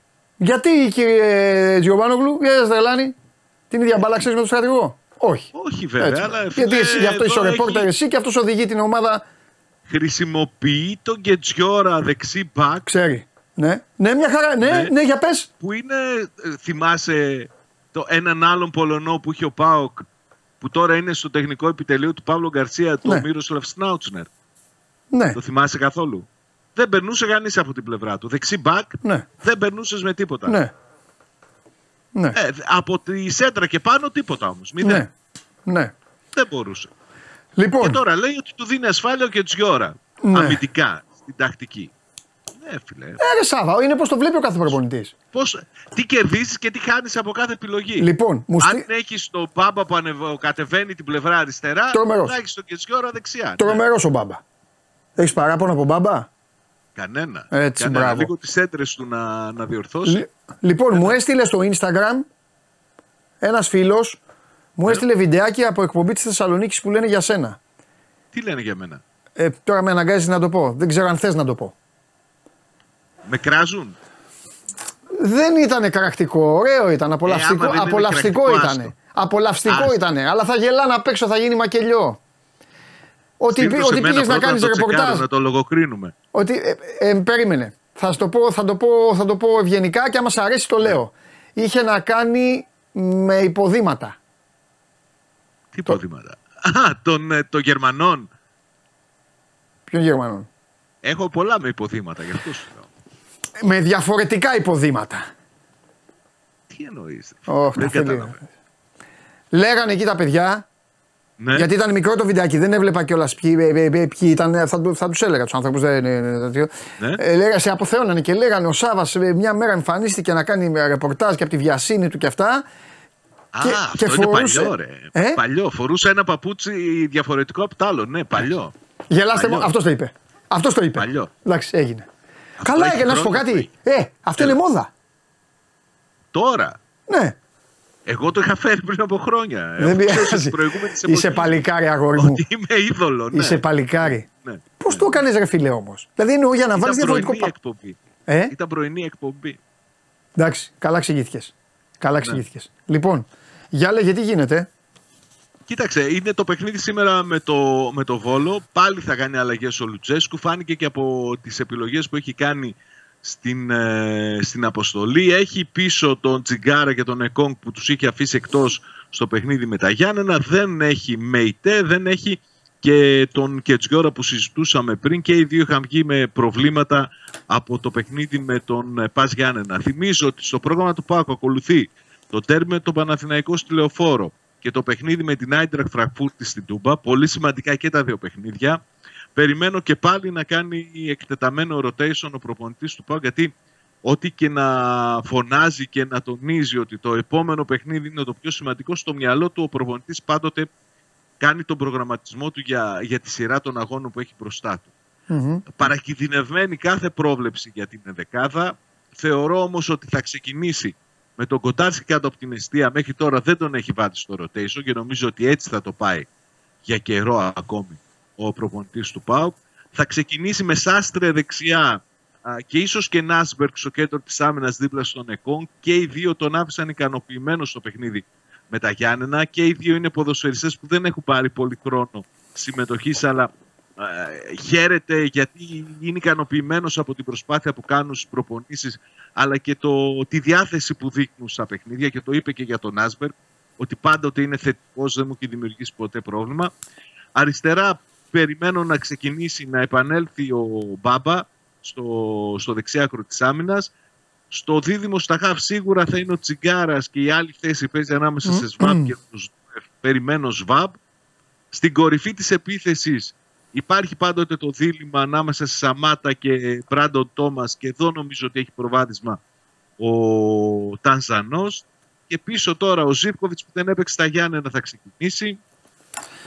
Ο Ντεσπότοφ λογικά θα ξεκινήσει και αυτός, δεν έπαιξε πολύ στο παιχνίδι με τα Γιάννενα. Αν δεν ξεκινήσει θα μπει γύρω στο εξήντα λεπτό. Και φυσικά μένει μια θέση, εκεί πιστεύω ότι θα πάρει πάλι η φανέλα βασικό ο Μούρκο, ο οποίος συχνά πυκνά χρησιμοποιείται από τον προπονητή του για να δώσει έτσι ανάσες και στον Τάισον και αν μπορεί και στον Κωνσταντέλη, γιατί επαναλαμβάνω ακολουθούν δύο πολύ πολύ σημαντικά ναι. παιχνίδια. Για να μην καλώς είναι ο Μούρκ από... σε, αυτό που τον... Τον... σε αυτά που του ζητάει. Καλώς ναι. είναι. Ο Μούρκ, ναι, ναι, μια χαρά. Ο Καλ... Μούρκ είχε πρόβλημα πέρυσι το... πέρυσι το καλοκαίρι όταν άρχισε να βγάζει μια αρνητικότητα. Ναι. Είδε ότι δεν χρησιμοποιείται, πήρε ξαφνικά άδεια και δεν πήγε καν στο βασικό στάδιο προετοιμασίας. Ναι, ναι. Και ήταν αρνητικός, ναι. όχι απέναντι στον προπονητή του ή στην ομάδα, ακόμη και με τους συμπαίκτες του. Ήταν κακόκεφος, στραβωμένο συνέχεια. Έχει καταλάβει όμως ότι έτσι δεν μπορεί να, να πετύχει πράγματα. Το έχει, έχει γυρίσει. Έχει εμείς. Μπράβο, μπράβο. Και είναι τώρα μέσα στις επιλογές και νομίζω ότι δίκαια έτσι, γιατί... Ναι. Δεν έχει κάνει κάτι, δεν κάνει κάτι παραπάνω. Δεν είναι ένας ποδοσφαιριστής που θα πάρει τον ΠΑΟΚ πάνω του και θα τον οδηγήσει στη δόξα και όλα αυτά. Αλλά δεν είναι και ένας ποδοσφαιριστής που δεν μπορείς να τον υπολογίζεις, που είναι τόσο κακός για να τον έχεις εκτός πλάνου. Ναι. Σε καμία περίπτωση. Ναι, ναι. Μπορείς σε αυτό το ρόλο να, να ξεκουράζει, να χρησιμοποιείται σε παιχνίδια τέτοιου είδους, να, να βοηθήσει πάρα πολύ για να δώσει και ανάς, γιατί και, να πω την αλήθεια, δεν περισσεύουν και επιλογές στη μεσοεπιθετική του γραμμή, έτσι. Mm-hmm, mm-hmm. Ωραία. Ε, κοίταξε τώρα να δεις τι γίνεται. Είναι ένα παιχνίδι στο οποίο, για, ε, πώς, να, πώς να το πω, θα το πω χήμα. Δεν υπάρχει, δηλαδή είναι... Δεν τίθεται θέμα συζήτησης. Μόνο, χάσει, μόνο ο χαμένος μπορεί Μπράβο. να βγει από αυτό το παιχνίδι. Μπράβο. Είναι μάτς που. Πώς να το πω τώρα. Καλά. Θα το πω και για τους παοξίδες που πάμε στο γήπεδο. Δηλαδή δεν έχει σημασία καν πώς θα παίξει η ομάδα σε αυτό το μάτς. Τίποτα, τίποτα, τίποτα. Αυτό το μάτς πρέπει να τελειώσει. Να έχεις αντικερδίσει και με ισοπα... και ο, οτιδήποτε αν κάνεις, οτιδήποτε αν συμβεί και δεν το κερδίσει ναι. το παιχνίδι, θα, θα βγεις πολύ σημειωμένος. Ναι. Και νομίζω ότι το ιδανικό για τον ΠΑΟΚ, έτσι όπως είναι η ομάδα αυτή τη στιγμή, είναι να. να μπορέσει να, να πάρει με κάθε τρόπο ένα προβάδισμα στην αρχή, να το διατηρήσει και ναι. να το καθαρίσει με οικονομία δυνάμεων. Με οικονομία, ναι, γιατί είναι, σκορ, γιατί είναι σκληρό το μάτς μετά. Κοίτα, είναι σκληρό το μάτς την Κυριακή. Εγώ πιστεύω ότι ο Παναθηναϊκός θα περάσει από την Τρίπολη, το είπα προηγουμένως. Ό,τι και να κάνει όμως, περάσει δεν περάσει, ο Παναθηναϊκός μετά το χουνέρι που του έστησε η ΑΕΚ, δεν έχει, δηλαδή, αν δεν κερδίσει τον ΠΑΟΚ, που πέρυσι τράβηξε δύο φορές εκατό χιλιάδες ζόρια. Έτσι. Ούτε στα play-off τον κέρδισε, που ήταν και μονόδρομος εκεί να πάρει το πρωτάθλημα. Γιατί όλοι έχουν κολλήσει. Ούτε στο να το κύπελο, πω... ούτε στην κανονική περίοδο τηλεοφόρος ναι, ορίστηκε πάρα το... πολύ. Ο ΠΑΟΚ ναι, έκανε να... παιχνιδάρες στην ναι, τηλεοφόρο πέρυσι. Βέβαια. Σε, πρώτα απ' όλα σε, τρεις, σε δέκα μέρες τρι, τρι, τρεις κηδείες. Αλλά ε, επίσης να πω κάτι, γιατί όλοι έχουν κολλήσει ότι ο Παναθηναϊκός το χάσε με τον γκολ του Ρέαπτσου και όλα αυτά το πρωτάθλημα. Ο Παναθηναϊκός την πιο βαθιά πληγή την απέκτησε με τον ΠΑΟΚ. Σε αυτό το μάτς τον κέρδισε. Και εκεί ταρακουνήθηκε το σύμπαν και μετά πήγε άδειος εντελώς στο Καραϊσκάκης, τέλος πάντων, και έγινε ό,τι έγινε. Νομίζω ε... ότι και στην κανονική, στην κανονική περίοδο, ναι. εκείνο το διάστημα που αντιμετώπισε δύο φορές τον, τον ΠΑΟΚ ναι. και έχασε τρεις.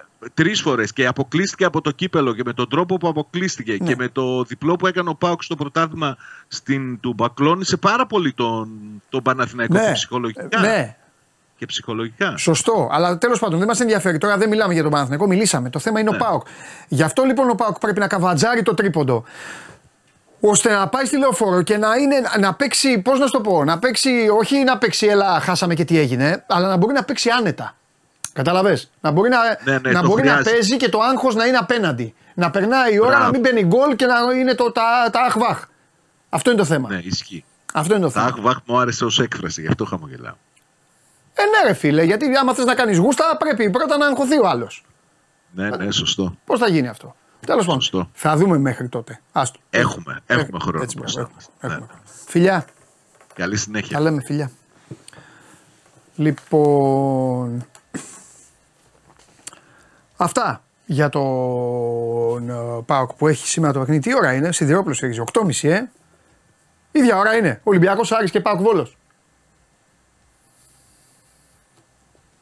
Τι κάνει αυτή η Super League.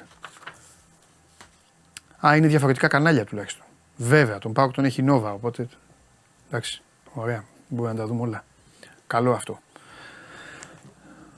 Πάμε τώρα σε έναν άνθρωπο ο οποίος θα μας μιλήσει για το μεγαλύτερο πρωτάθλημα που υπάρχει στην Ευρώπη, έτσι κι αλλιώς, και ο οποίος ήταν την Κυριακή, έκανε εξαιρετικό ρεπορτάζ, μας πρόσφερε τη συνέντευξη του Γκατσίνοβιτς, τρομερή, ε, είδε τον Αλμέιδα, είδε τον Γιοβάνοβιτς, αλλά την Κυριακή άμα πάει στη Λεωφόρο θα δει και τον μεγάλο προπονητή. Πάμε. Νάτος, με το πουκαμισέκι το καρό, συγκλονιστικός. Έλα Πέτρο μου. Καλησπέρα Παντελή. Γεια σου Πέτρο μου, τι, πώς είσαι. Όλα καλά, εσύ. Καλά είμαι, ρε Πέτρο. Εδώ καλά είμαι. Προσπαθώ να βγάλω άκρη. Προσπαθώ μάλλον να, να βάλω λίγο χαρά στη ζωή μας πριν μας την πάρουν οι εθνικές ομάδες. Με Super League δύο. Με Super League δύο. Όταν, να σου πω. Καλά που το πες. Τώρα που θα παίζουν οι εθνικές, θα έχουμε Super League δύο τουλάχιστον να ασχολούμαστε. Ναι, ναι, κανονικά. Α, ωραία. Ωραία. Για, τι, ξεκίνησε να πούμε. Ναι, να μείνουμε λίγο Θεσσαλονίκη αφού κλείσαμε με Σάβα. Ό,τι θες. Γιατί υπάρχει είδηση που βγήκε τώρα τα τελευταία λεπτά. Ναι. Είναι στον αέρα η συμμετοχή του Ηρακλή στη Super League δύο. Γιατί? Γιατί είχε κάνει μια προσφυγή για μια υπόθεση αναψηλάφισης για, για ένα χρέος προς τον Μπόγκνταν Μάρα. Είναι ένα ύψος διακόσιες είκοσι χιλιάδες ευρώ. Ναι. Η ΕΠΟ την απέρριψε και ο Ηρακλής πρέπει έως τις έξι Οκτωβρίου να πληρώσει αυτό το ποσό. Αν δεν το πληρώσει, mm. ε, τότε θα έχει θέμα. Πόσο είναι, επανέλαβε το ποσό? διακόσιες είκοσι χιλιάδες ευρώ. Oh, δεν είναι και λίγα. Yeah. Δεν είναι και λίγα, εντάξει. Από τον Ηρακλή λένε ότι μπορούν να κινηθούν και νομικά με κάποιες άλλες ε, μεθόδους για να πάνε πίσω το ποσό. Yeah. Αλλά ακόμα είναι στον αέρα. Γιατί αυτό το αποφάσισε σήμερα η ΕΠΟ. Ναι. Και έχει, φτι... είναι στο... στον αέρα, και έχει φτιάξει καλή ομάδα. Εδώ ένας φίλος γράφει ότι είναι λέει και στα φαβορί για άνοδο κιόλας. Ο Ηρακλής ναι, φέτος έχει κάνει μια καλή ομάδα. Βέβαια ε, δεν ξεκίνησε καλά. Έφερε ισοπαλία με το μακεδονικό μηδέν μηδέν. Αλλά έχει κάνει καλή ομάδα. Βέβαια, να πούμε ότι το μηδέν μηδέν ήταν κατά κόρον σε αυτή την πρώτη αγωνιστική. Υπήρχαν πολλά μηδέν μηδέν στη Super League δύο. Ναι. Ναι. Άξι. Τα Χανιά έκαναν εντυπωσιακή νίκη μέσα στην Νίκαια. μηδέν τρία. Νιουνικό, ναι. Ναι. Ε, από τις δεύτερες ομάδες, ο ΠΑΟΚ Β ήταν ο μόνος που κέρδισε. τέσσερα μηδέν. Ε, Παναθηναϊκός έχασε τέσσερα ένα την Καλαμάτα που επίσης είναι φαβορή. Για να ανέβει. Ε, τώρα εύκολα. Τώρα η Καλαμάτα, ποιο, η Καλαμάτα ποιον έχει προπονητή? Ε, τώρα προπονητή σε άδειασα. Σε άδειασα. Εντάξει, ναι, έχω μάθει για παίχτες. Εντάξει, εντάξει. Ε, Παράλες, Ιγκλέσιας, Τάτος. Ναι, ο Τάτος ήταν έτσι κι αλλιώς. Αλλά πήγε, εκεί πήγε ναι. Ο Παράλες, εκεί ο Ιγκλέσιας. Ναι. Ο Ιγκλέσιας, ναι, έχει πάρει για τον Αστέρα Τρίπολης. Ναι. Ε, ε, η ΑΕΚ έχασε δύο ένα από την Αναγέννηση Καρδίτσας σε ένα μάτι επεισοδιακό. Τον Περικλία Μανατίδη έχει. Ευχαριστώ πολύ που το έγραψαν γιατί είχα δει ένα βιντεάκι. Τον Περικλία Μανατίδη έχει. Περικλής Αμανατίδης είναι αυτός Πέτρο που έχτιζε τη Μεγάλη Βέρεια. Ναι, ναι, ναι, απάνω. Ναι, και, ναι.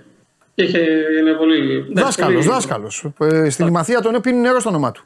Είναι από τους έμπειρους προπονητές. Βέβαια, βέβαια. Για πες, έλα γιατί σε διακόπτω. Η ΑΕΚ έχασε από την Αναγέννηση Καρδίτσας δύο ένα σε ένα επεισοδιακό παιχνίδι, γιατί δεν είχε ποδοσφαιριστές ε, η Αναγέννηση, δεν είχαν περάσει τα δελτία της.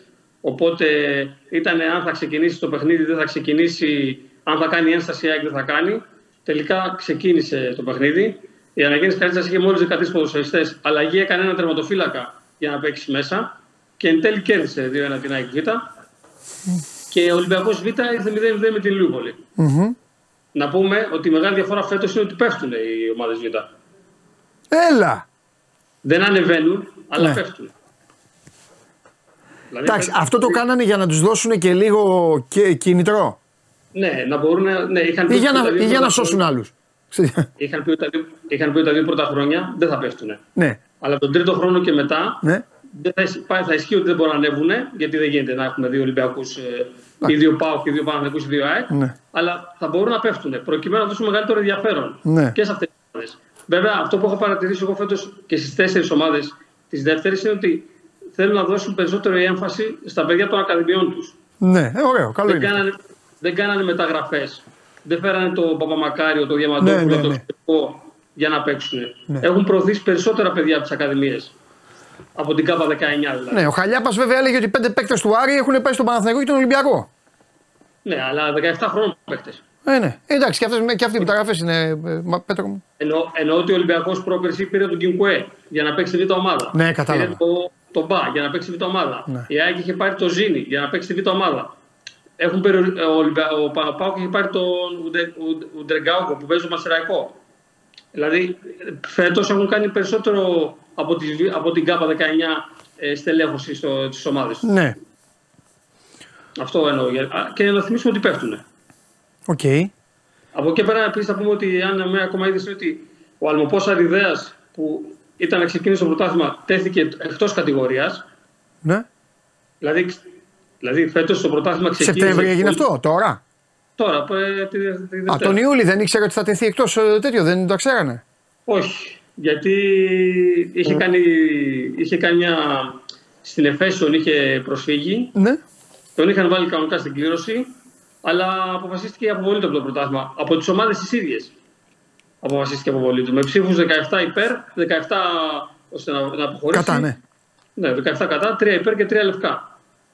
Και, και αποβλήθηκε από το πρωτάθλημα. Τώρα βέβαια έχει προσφύγει και αυτός ε, στο δευτεροβάθμιο, οπότε θα δούμε τι θα γίνει. Όπως είπες και εσύ, η Super League δύο είναι το καλύτερο πρωτάθλημα της Ευρώπης. Εννοείται. Σε όλα τα άλλα όμως. Εννοείται, σε όλα τα. Σε όλα τα άλλα. Και τώρα, και τώρα που τα είπες αυτά, αρχίζουν να γεννιούνται τα ερωτήματα. Πρώτον, πότε θα διακοπεί. Ναι, εντάξει. Α, να πούμε ότι δεν έχει και τηλεοπτική παραγωγή. Α, δεν έχει. Όχι, όχι. Έγινε ένα πείραμα και έδειξε το YouTube. Και όπου, όπου πρέπει να πούμε μπράβο, θα πρέπει να το πούμε τα μπράβο. Ε. Έδειξε το YouTube δύο παιχνίδια, τα οποία πήγαν πολύ καλά σε παραγωγή και τα live stream τα καλά, δεν πέσανε. Είδαν ότι ήθελαν τα παιχνίδια αυτά που θέλουν να δούνε. Ε, όλα τα παιχνίδια πλέον θα μαγνητοσκοπούνται. Όλα τα παιχνίδια του Super League δύο, ακόμα και όσα δεν δείχνουν, προκειμένου να αποφύγουν ε, ε, τις κακοτοπιές. Τι έχει γίνει σε ένα μάτς και τι δεν έχει γίνει. Σωστό. Λόγω των φακέλων που υπάρχουν από τη Sport Radar και αυτά. Όλα τα παιχνίδια θα μαγνητοσκοπούνται. Από τη Super League δύο, η ίδια. Ναι, αυτό κάνει. Από τη Super League δύο. Προκειμένου να υπάρχει κάποια αμφιβολία για ένα παιχνίδι, να πούν να το, το παιχνίδι. Έλα, να το, το δούμε. Ναι. Το αυτό έγινε. Ε, η ΕΡΤ ετοιμάζει μια πρόταση oh. για να αναλάβει τα τηλεοπτικά, αλλά ακόμα δεν είναι οριστικό ότι τι και πώς. Και θα συνεχίσει το YouTube της Super, από τη Super, Super League δύο να κάνει κάποιες παραγωγές σε παιχνίδια που διακρίνει. Το Σάββατο, ας πούμε, έδειξε το Καλυθέα Παναχαϊκή, ναι. που ήταν υποτίθεται το ντέρμπι, ήρθε μηδέν μηδέν. Η Καλυθέα είναι όπως πέρυσι, θα πάει δηλαδή που έχασε το τσακ την άνοδο, πάει για άνοδο. Ή... Ναι, η Καλυθέα είναι από τα φοβορή για την άνοδο. Mm. Δηλαδή είναι λίγο για, για να μάθω κι εγώ, να ξέρω τι θα ναι, λέμε. Ναι, ναι. Είναι η Καλυθέα, η, η Καλαμάτα, ο Ηρακλής, αν ναι. λύσει το θέμα. Ο, Λε, ο Λεβαδιακός. Α, ο, τώρα μου ξεχάσει, Λεβαδιακάρα ναι. βέβαια. Εί, είχε ρεπότη πρωταγωνιστική. Εντάξει. Είχε ρεπό. Τους άφησε, τους άφησε, Πέτρο, τους άφησε για να τους ηγήσει. Τους είδε, εντάξει. Ναι. Οπότε δεν έχουμε δει τι έχει κάνει. Ναι, έτσι, σωστό, σωστό. Ε, η ΑΕΛ είναι από τα φαβορί. Σίγουρα. Μάλιστα. Και καλή ομάδα και, καλή ομάδα και πολύ κοντρολαρισμένη και ο Γιούχτας. Έλα. Που ίσως να είναι μια από τις εκπλήξεις της κατηγορίας. Ναι. Ωραία. Εκεί είμαστε τώρα, στον παρόν. Ωραία, ωραία, ωραία. Μάλιστα. Να εντάξει. πούμε ότι το, το Σάββατο έχει ξανά αγωνιστική, δεν έχει εμβόλυμη, γιατί σήμερα έχει μάτς κυπέλου. Α, είναι και αυτά. Έχει τέταρτη φάση του κυπέλου και ένα μάτς από την τρίτη φάση που ήταν στον αέρα. Mm-hmm. Και συνεχίζει Σάββατο, Κυριακή, Δευτέρα. Με παιχνίδια σε Α, σε Α και Β όμιλο. Mm-hmm, mm-hmm. Μάλιστα. Πολύ ωραία. Εντάξει. Εντάξει, Πέτρο μου. Ήσουν ασυγκλονιστικός. Και ε, ε, πολύ, πολύ ενδιαφέρον. Ε, είναι δε, πέρα από την πλάκα που κάνουμε και τα πειράγματα τα οποία δεν φταίμε εμείς. Αυτοί το έχουν κερδίσει αυτό. Να τα λέμε. Αυτό. Ναι, αλλά, στο, αλλά νομίζω ότι θα γίνει. Θα γίνει. Ένας μικρός χαμός θα γίνει. Ε, εγώ πιστεύω ότι το να πέφτουν οι Β ομάδες είναι πιο ενδιαφέρον. Ναι, σίγουρα. Ε, ε, βέβαια. Γιατί και αυτές θα αποκτήσουν άλλο πλέον ε, κίνητρο. Και επίσης και από αυτές, επειδή σου βάζουν και περισσότερο νεαρά παιδιά, θα αγαλουγηθούν περισσότερο τα νεαρά παιδιά και στη μάχη της αποφυγής του υποβιβασμού. Ναι. Οπότε θα γίνουν καλύτεροι για το μέλλον. Ναι. Θα πάρουν περισσότερες εμπειρίες σε επίπεδο ότι μάχομαι για κάτι. Ναι. Όχι παίζω, παίζω, δεν γίνεται τίποτα. Ναι. Και φυσικά να σημειώσουμε ότι ο Ολυμπιακός έχει ξεκινήσει με μείον, ε, με μείον δέκα βαθμούς. Ναι, σωστό. Ο Ολυμπιακός Β, έτσι. Ναι, ναι, ναι, ναι. Ε, το σύστημα είναι ίδιο με πέρυσι, Πέτρο. Ναι, ναι, ίδιο με πέρυσι. Ό,τι, ό,τι έγινε πέρυσι, ναι, ναι, ισχύει ναι. Φέτος. Ναι. Σε ανόδους και αυτά. Μάλιστα. Εντάξει, Πέτρο μου, έγινε, έγινε, θα τα πούμε. Καλή συνέχεια. Άντε και εσύ, και εσύ, καλή συνέχεια. Αυτός ήταν ο Πέτρος Παπαμακάριος. Ε, κοιτάξτε να δείτε, εντάξει, έχει πολλά προβλήματα αυτό το πρωτάθλημα και το ξέρετε πάρα πολύ καλά. Αλλά ε, στο τέλος, τέλος αυτό που μένει είναι ότι υπάρχουν παίκτες ε, οι οποίοι κάποιοι από αυτούς αναγκάζονται να έχουν και άλλη δουλειά. Γιατί να βιοποριστείς και να λες είμαι επαγγελματίας ποδοσφαιριστής, παίζει Super League δύο και ζω την οικογένειά μου, δύσκολο. Θα πρέπει να είσαι σε ομάδα... Ξέρω, δεν ξέρω, δεν θέλω να λέω ονόματα ομάδων. Γιατί μπορεί να πω καμία και να είναι σαν χλαμάρα. Να μην είναι καλοπληρώτρια. Και απλά να έχει όνομα. Ή να υπάρχει αυτή τη στιγμή μια ομάδα η οποία δεν μας γεμίζει το μάτι και οι άνθρωποι να είναι και να δίνουν και καλά χρήματα στις ομάδες τους. Ε, αλλά θέλουν ε, πραγματικά υποστήριξη οι παίκτες. Γιατί οι παίκτες κάνουν αυτές τις ομάδες και οι προπονητές. Τώρα όλα τα υπόλοιπα και τα συμφέροντα και τα άλλα θα πρέπει λίγο να το κοιτάξουν ε, οι παράγοντες, γιατί έχουν γίνει. Λέμε για τη Super League την κανονική και αυτοί κάθε χρόνο γίνονται μαλλιοκουβάρα. Ξεκατηνιάζονται. Αυτά, συνεχίζουμε. Σήμερα η εκπομπή σας είπα είναι, είναι γεμάτη, έχει πάρα πολλά πράγματα. Θα έρθει η Βασιλική μετά. Θέλω να μου θυμίσετε να της πω κάτι για, το, για τη συνέντευξη του Μητόγλου. Αν δεν μου το θυμίσετε εσείς, θα το θυμηθώ μόνος μου, όπως προηγουμένως. Πάμε!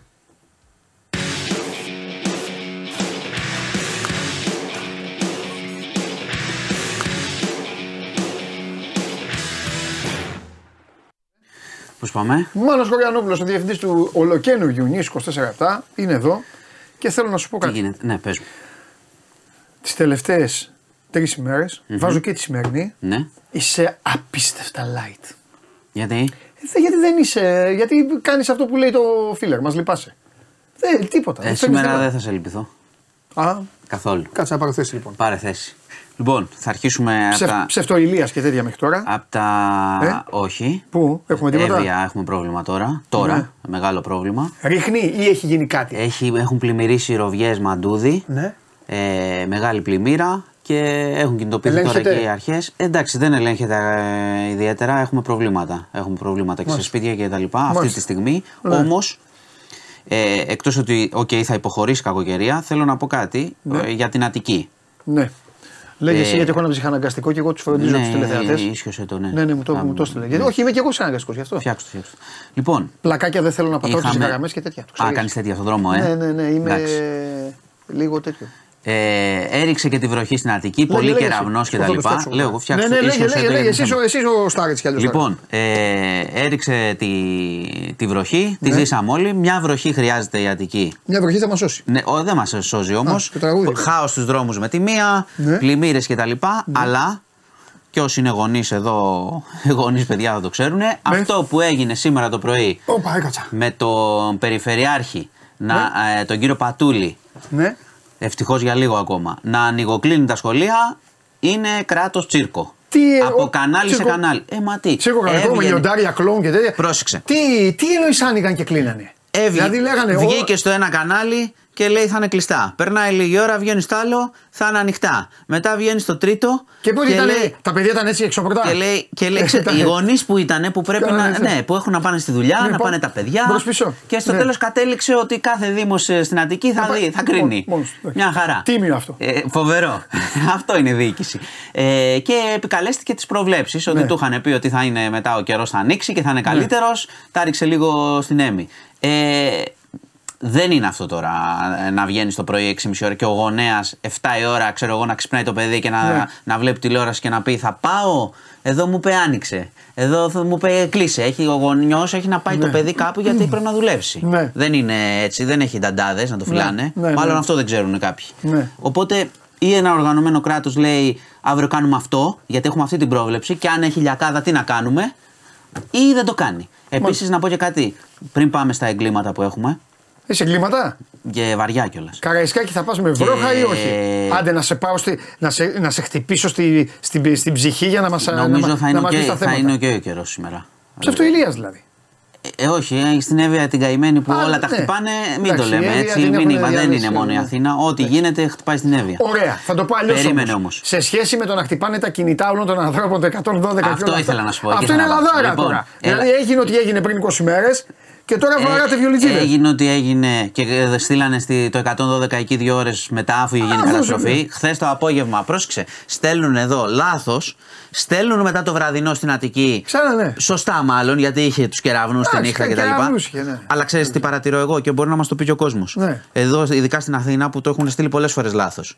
Το εκατόν δώδεκα ναι. το στέλνεις για να σωθούν ζωές. Κανονικά πρέπει να φοβηθείς εκείνη την ώρα και να πεις: όχι, να το διαβάσω, να δω τι θα γίνει. Εγώ πάντως γελάγανε. Το βράδυ έτρωγα ναι. και απλά χτύπησε. Το ξέρω.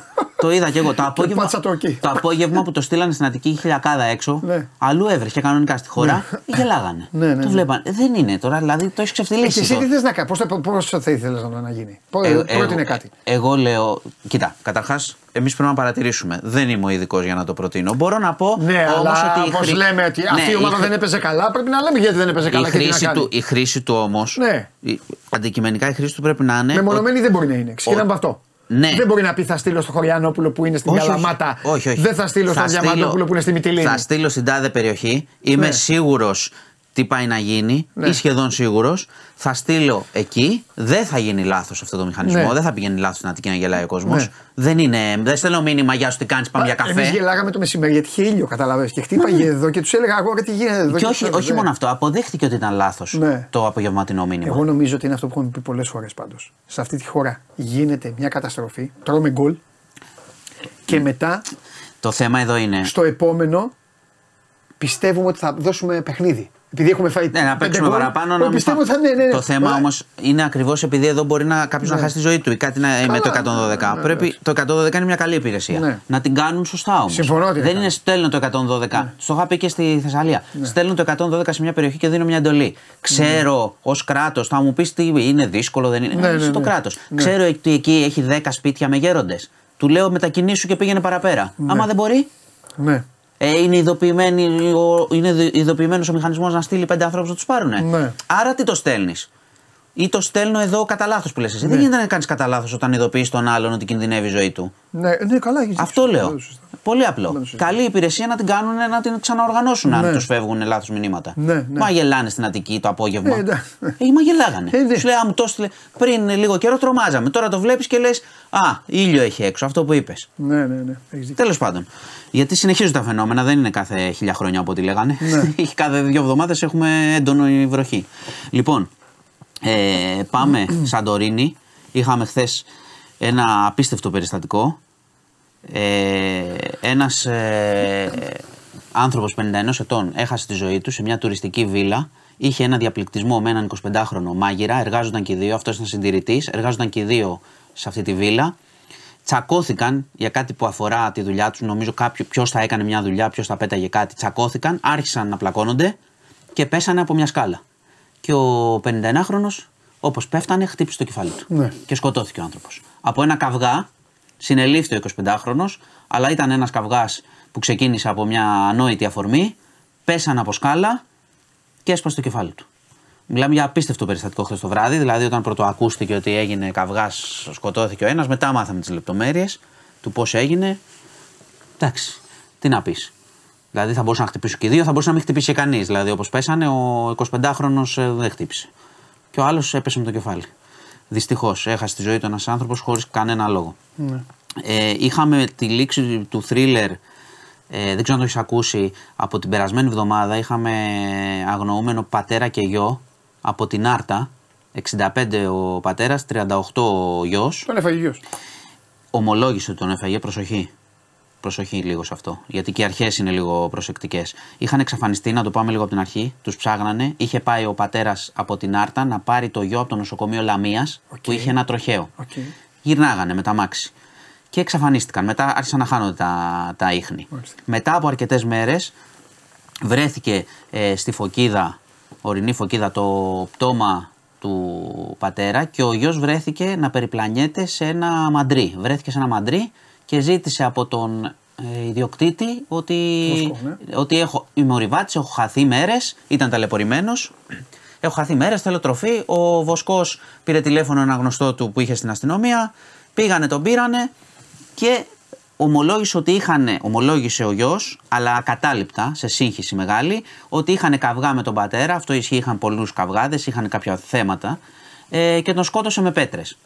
Η αστυνομία όμως, γι' αυτό σου είπα λίγο προσεκτικά, γιατί πάντα το ξέρεις και οι δικαστικές αρχές, αν ομολογεί, ακόμα και αν ομολογήσεις, αν δεν βρουν τα στοιχεία που πρέπει, ε, δεν, πείθ, δεν πείθονται. Ναι. Οπότε επειδή το πτώμα. Το είπα όμως γιατί είδα κάπου στις ειδήσεις ότι τους οδήγησε ο ίδιος κατευθείαν εκεί. Τους είπε. Τους είπε κάτι τέτοιο είπανε. Είχε περιπλανηθεί καιρό με το αυτοκίνητο, να ξέρεις, και όταν έμεινε από βενζίνη άρχισε με τα, να πηγαίνει με τα πόδια και έτσι βρέθηκε στο άλλο σημείο. Εκείνος έχει ομολογήσει. Όχι, και τους πήγε στο σημείο που ήταν ο πατέρας. Ναι, ναι, ναι. Και, και έχει ομολογήσει κιόλας ότι τον σκότωσε με πέτρες. Όμως, ξαναλέω, επειδή, επειδή ισορρός, yeah. έμεινε μέρες. Mm. Υπάρχουν θέματα αποσύνθεσης δαγκωματιές από άγρια ζώα. Πρέπει να γίνει μεγάλη εξέταση για να διαπιστωθεί ακριβώς ο θάνατος. Και να μην μείνουν στο θέμα της, ε, της ομολογίας. Οπότε θα μάθουμε και περισσότερα για αυτό το θέμα. Και είχαμε χθες ένα συναγερμό στο Κολονάκι. Κολονάκι, πρόσεξε. Είχε νοικιάσει μια ναυτιλιακή εταιρεία ένα ε, γραφείο εκεί, ένα ισόγειο. Στη, έστειλε κάποιους να κάνουν δουλειές και βρήκαν σε μια αποθήκη ε, οπλισμό, χειροβομβίδες, σφαίρες. Έγινε ένας χαμός για λίγο. Γιατί όπως καταλαβαίνεις, το Κολονάκι τώρα απλοστάσιο. Όμως από ό,τι φαίνεται είναι αντίκες όλα. Κάποιος τα μάζευε, ψάχνουν να βρουν ποιος, αν είναι εν ζωή, τα έχει αποθηκεύσει. Ήταν αντίκες, για να καταλάβεις, χθες η αντιτρομοκρατική το παρακολούθησε από μια απόσταση. Δεν ήταν ε, θέμα, αλλά υπήρξε φόβος. Τώρα στο Κολονάκι οπλοστάσιο. Λογικό, αλλά μάλλον ε, κάποιος είναι συλλέκτης και τα Χι, μάζευε. Χειροβομβίδων. Εντάξει. Παλιόν όπλο. Ο καθένας συλλέγει ό,τι, ό,τι, θέλει, ό,τι, θέλει. ό,τι θέλει. Ο συλλέκτης είναι συλλέκτης. Αυτά. Για σήμερα. Εντάξει, ήσουν λίγο πιο πάνω. Ναι, δεν έχεις τάσει στα φόρτε σου, εντάξει. Δεν χρειάζονται τα φόρτε, γιατί τα φόρτε είναι λίγο περίεργα. Τώρα σήμερα ήσουν ε, ριέρα. Εντάξει, για να το πω στην ομάδα του. Σήμερα ήσουν ριέρα και αυτά. Εντάξει. Είναι άλλες φορές που είσαι γκαλέτη, καλά άλλες σε Τζόρτζεβιτς. Τζόρτζεβιτς, τώρα μου το θυμίσεις, τώρα με συγκινείς κάθε φορά. Ναι, ναι, γι' αυτό σου θυμίσεις. Στεναχωριέται και πάρα πολλοί κόσμος. Γεια σου. Τι θα γίνει σήμερα? Πολλά με λίγα. Πολλά με λίγα, μάλιστα. Πολλά με λίγα. Το σημειώνουμε και αυτό. Πολλά με λίγα. Ρίχνει τα βέλη του. Α, ότι σωγείται κόσμος. Πολλά με λίγα. Λοιπόν, αυτά από τον uh, Μάνο Χωριανόπουλο. Μπείτε στο News είκοσι τέσσερα για να δείτε τα υπόλοιπα. Και τώρα έχετε την ευκαιρία, όσο ο Κώστας Μποϊδάνης μου λέει το ποίημα, έχετε την ευκαιρία να μου στείλετε για πέντε αυτοκίνητα που έχετε απορία. Οι πέντε πρώτοι, ο Κώστας σας λέει στην απορία. Θέλω να πιστεύω ότι ο Κώστας, όπως και ο φίλος μου ο Γιάννης, γεια σου ρε Γιαννάρα, θα λέει πάντα μια καλή κουβέντα μόνο και μόνο για να εκνευρίζομαι εγώ. Πάμε.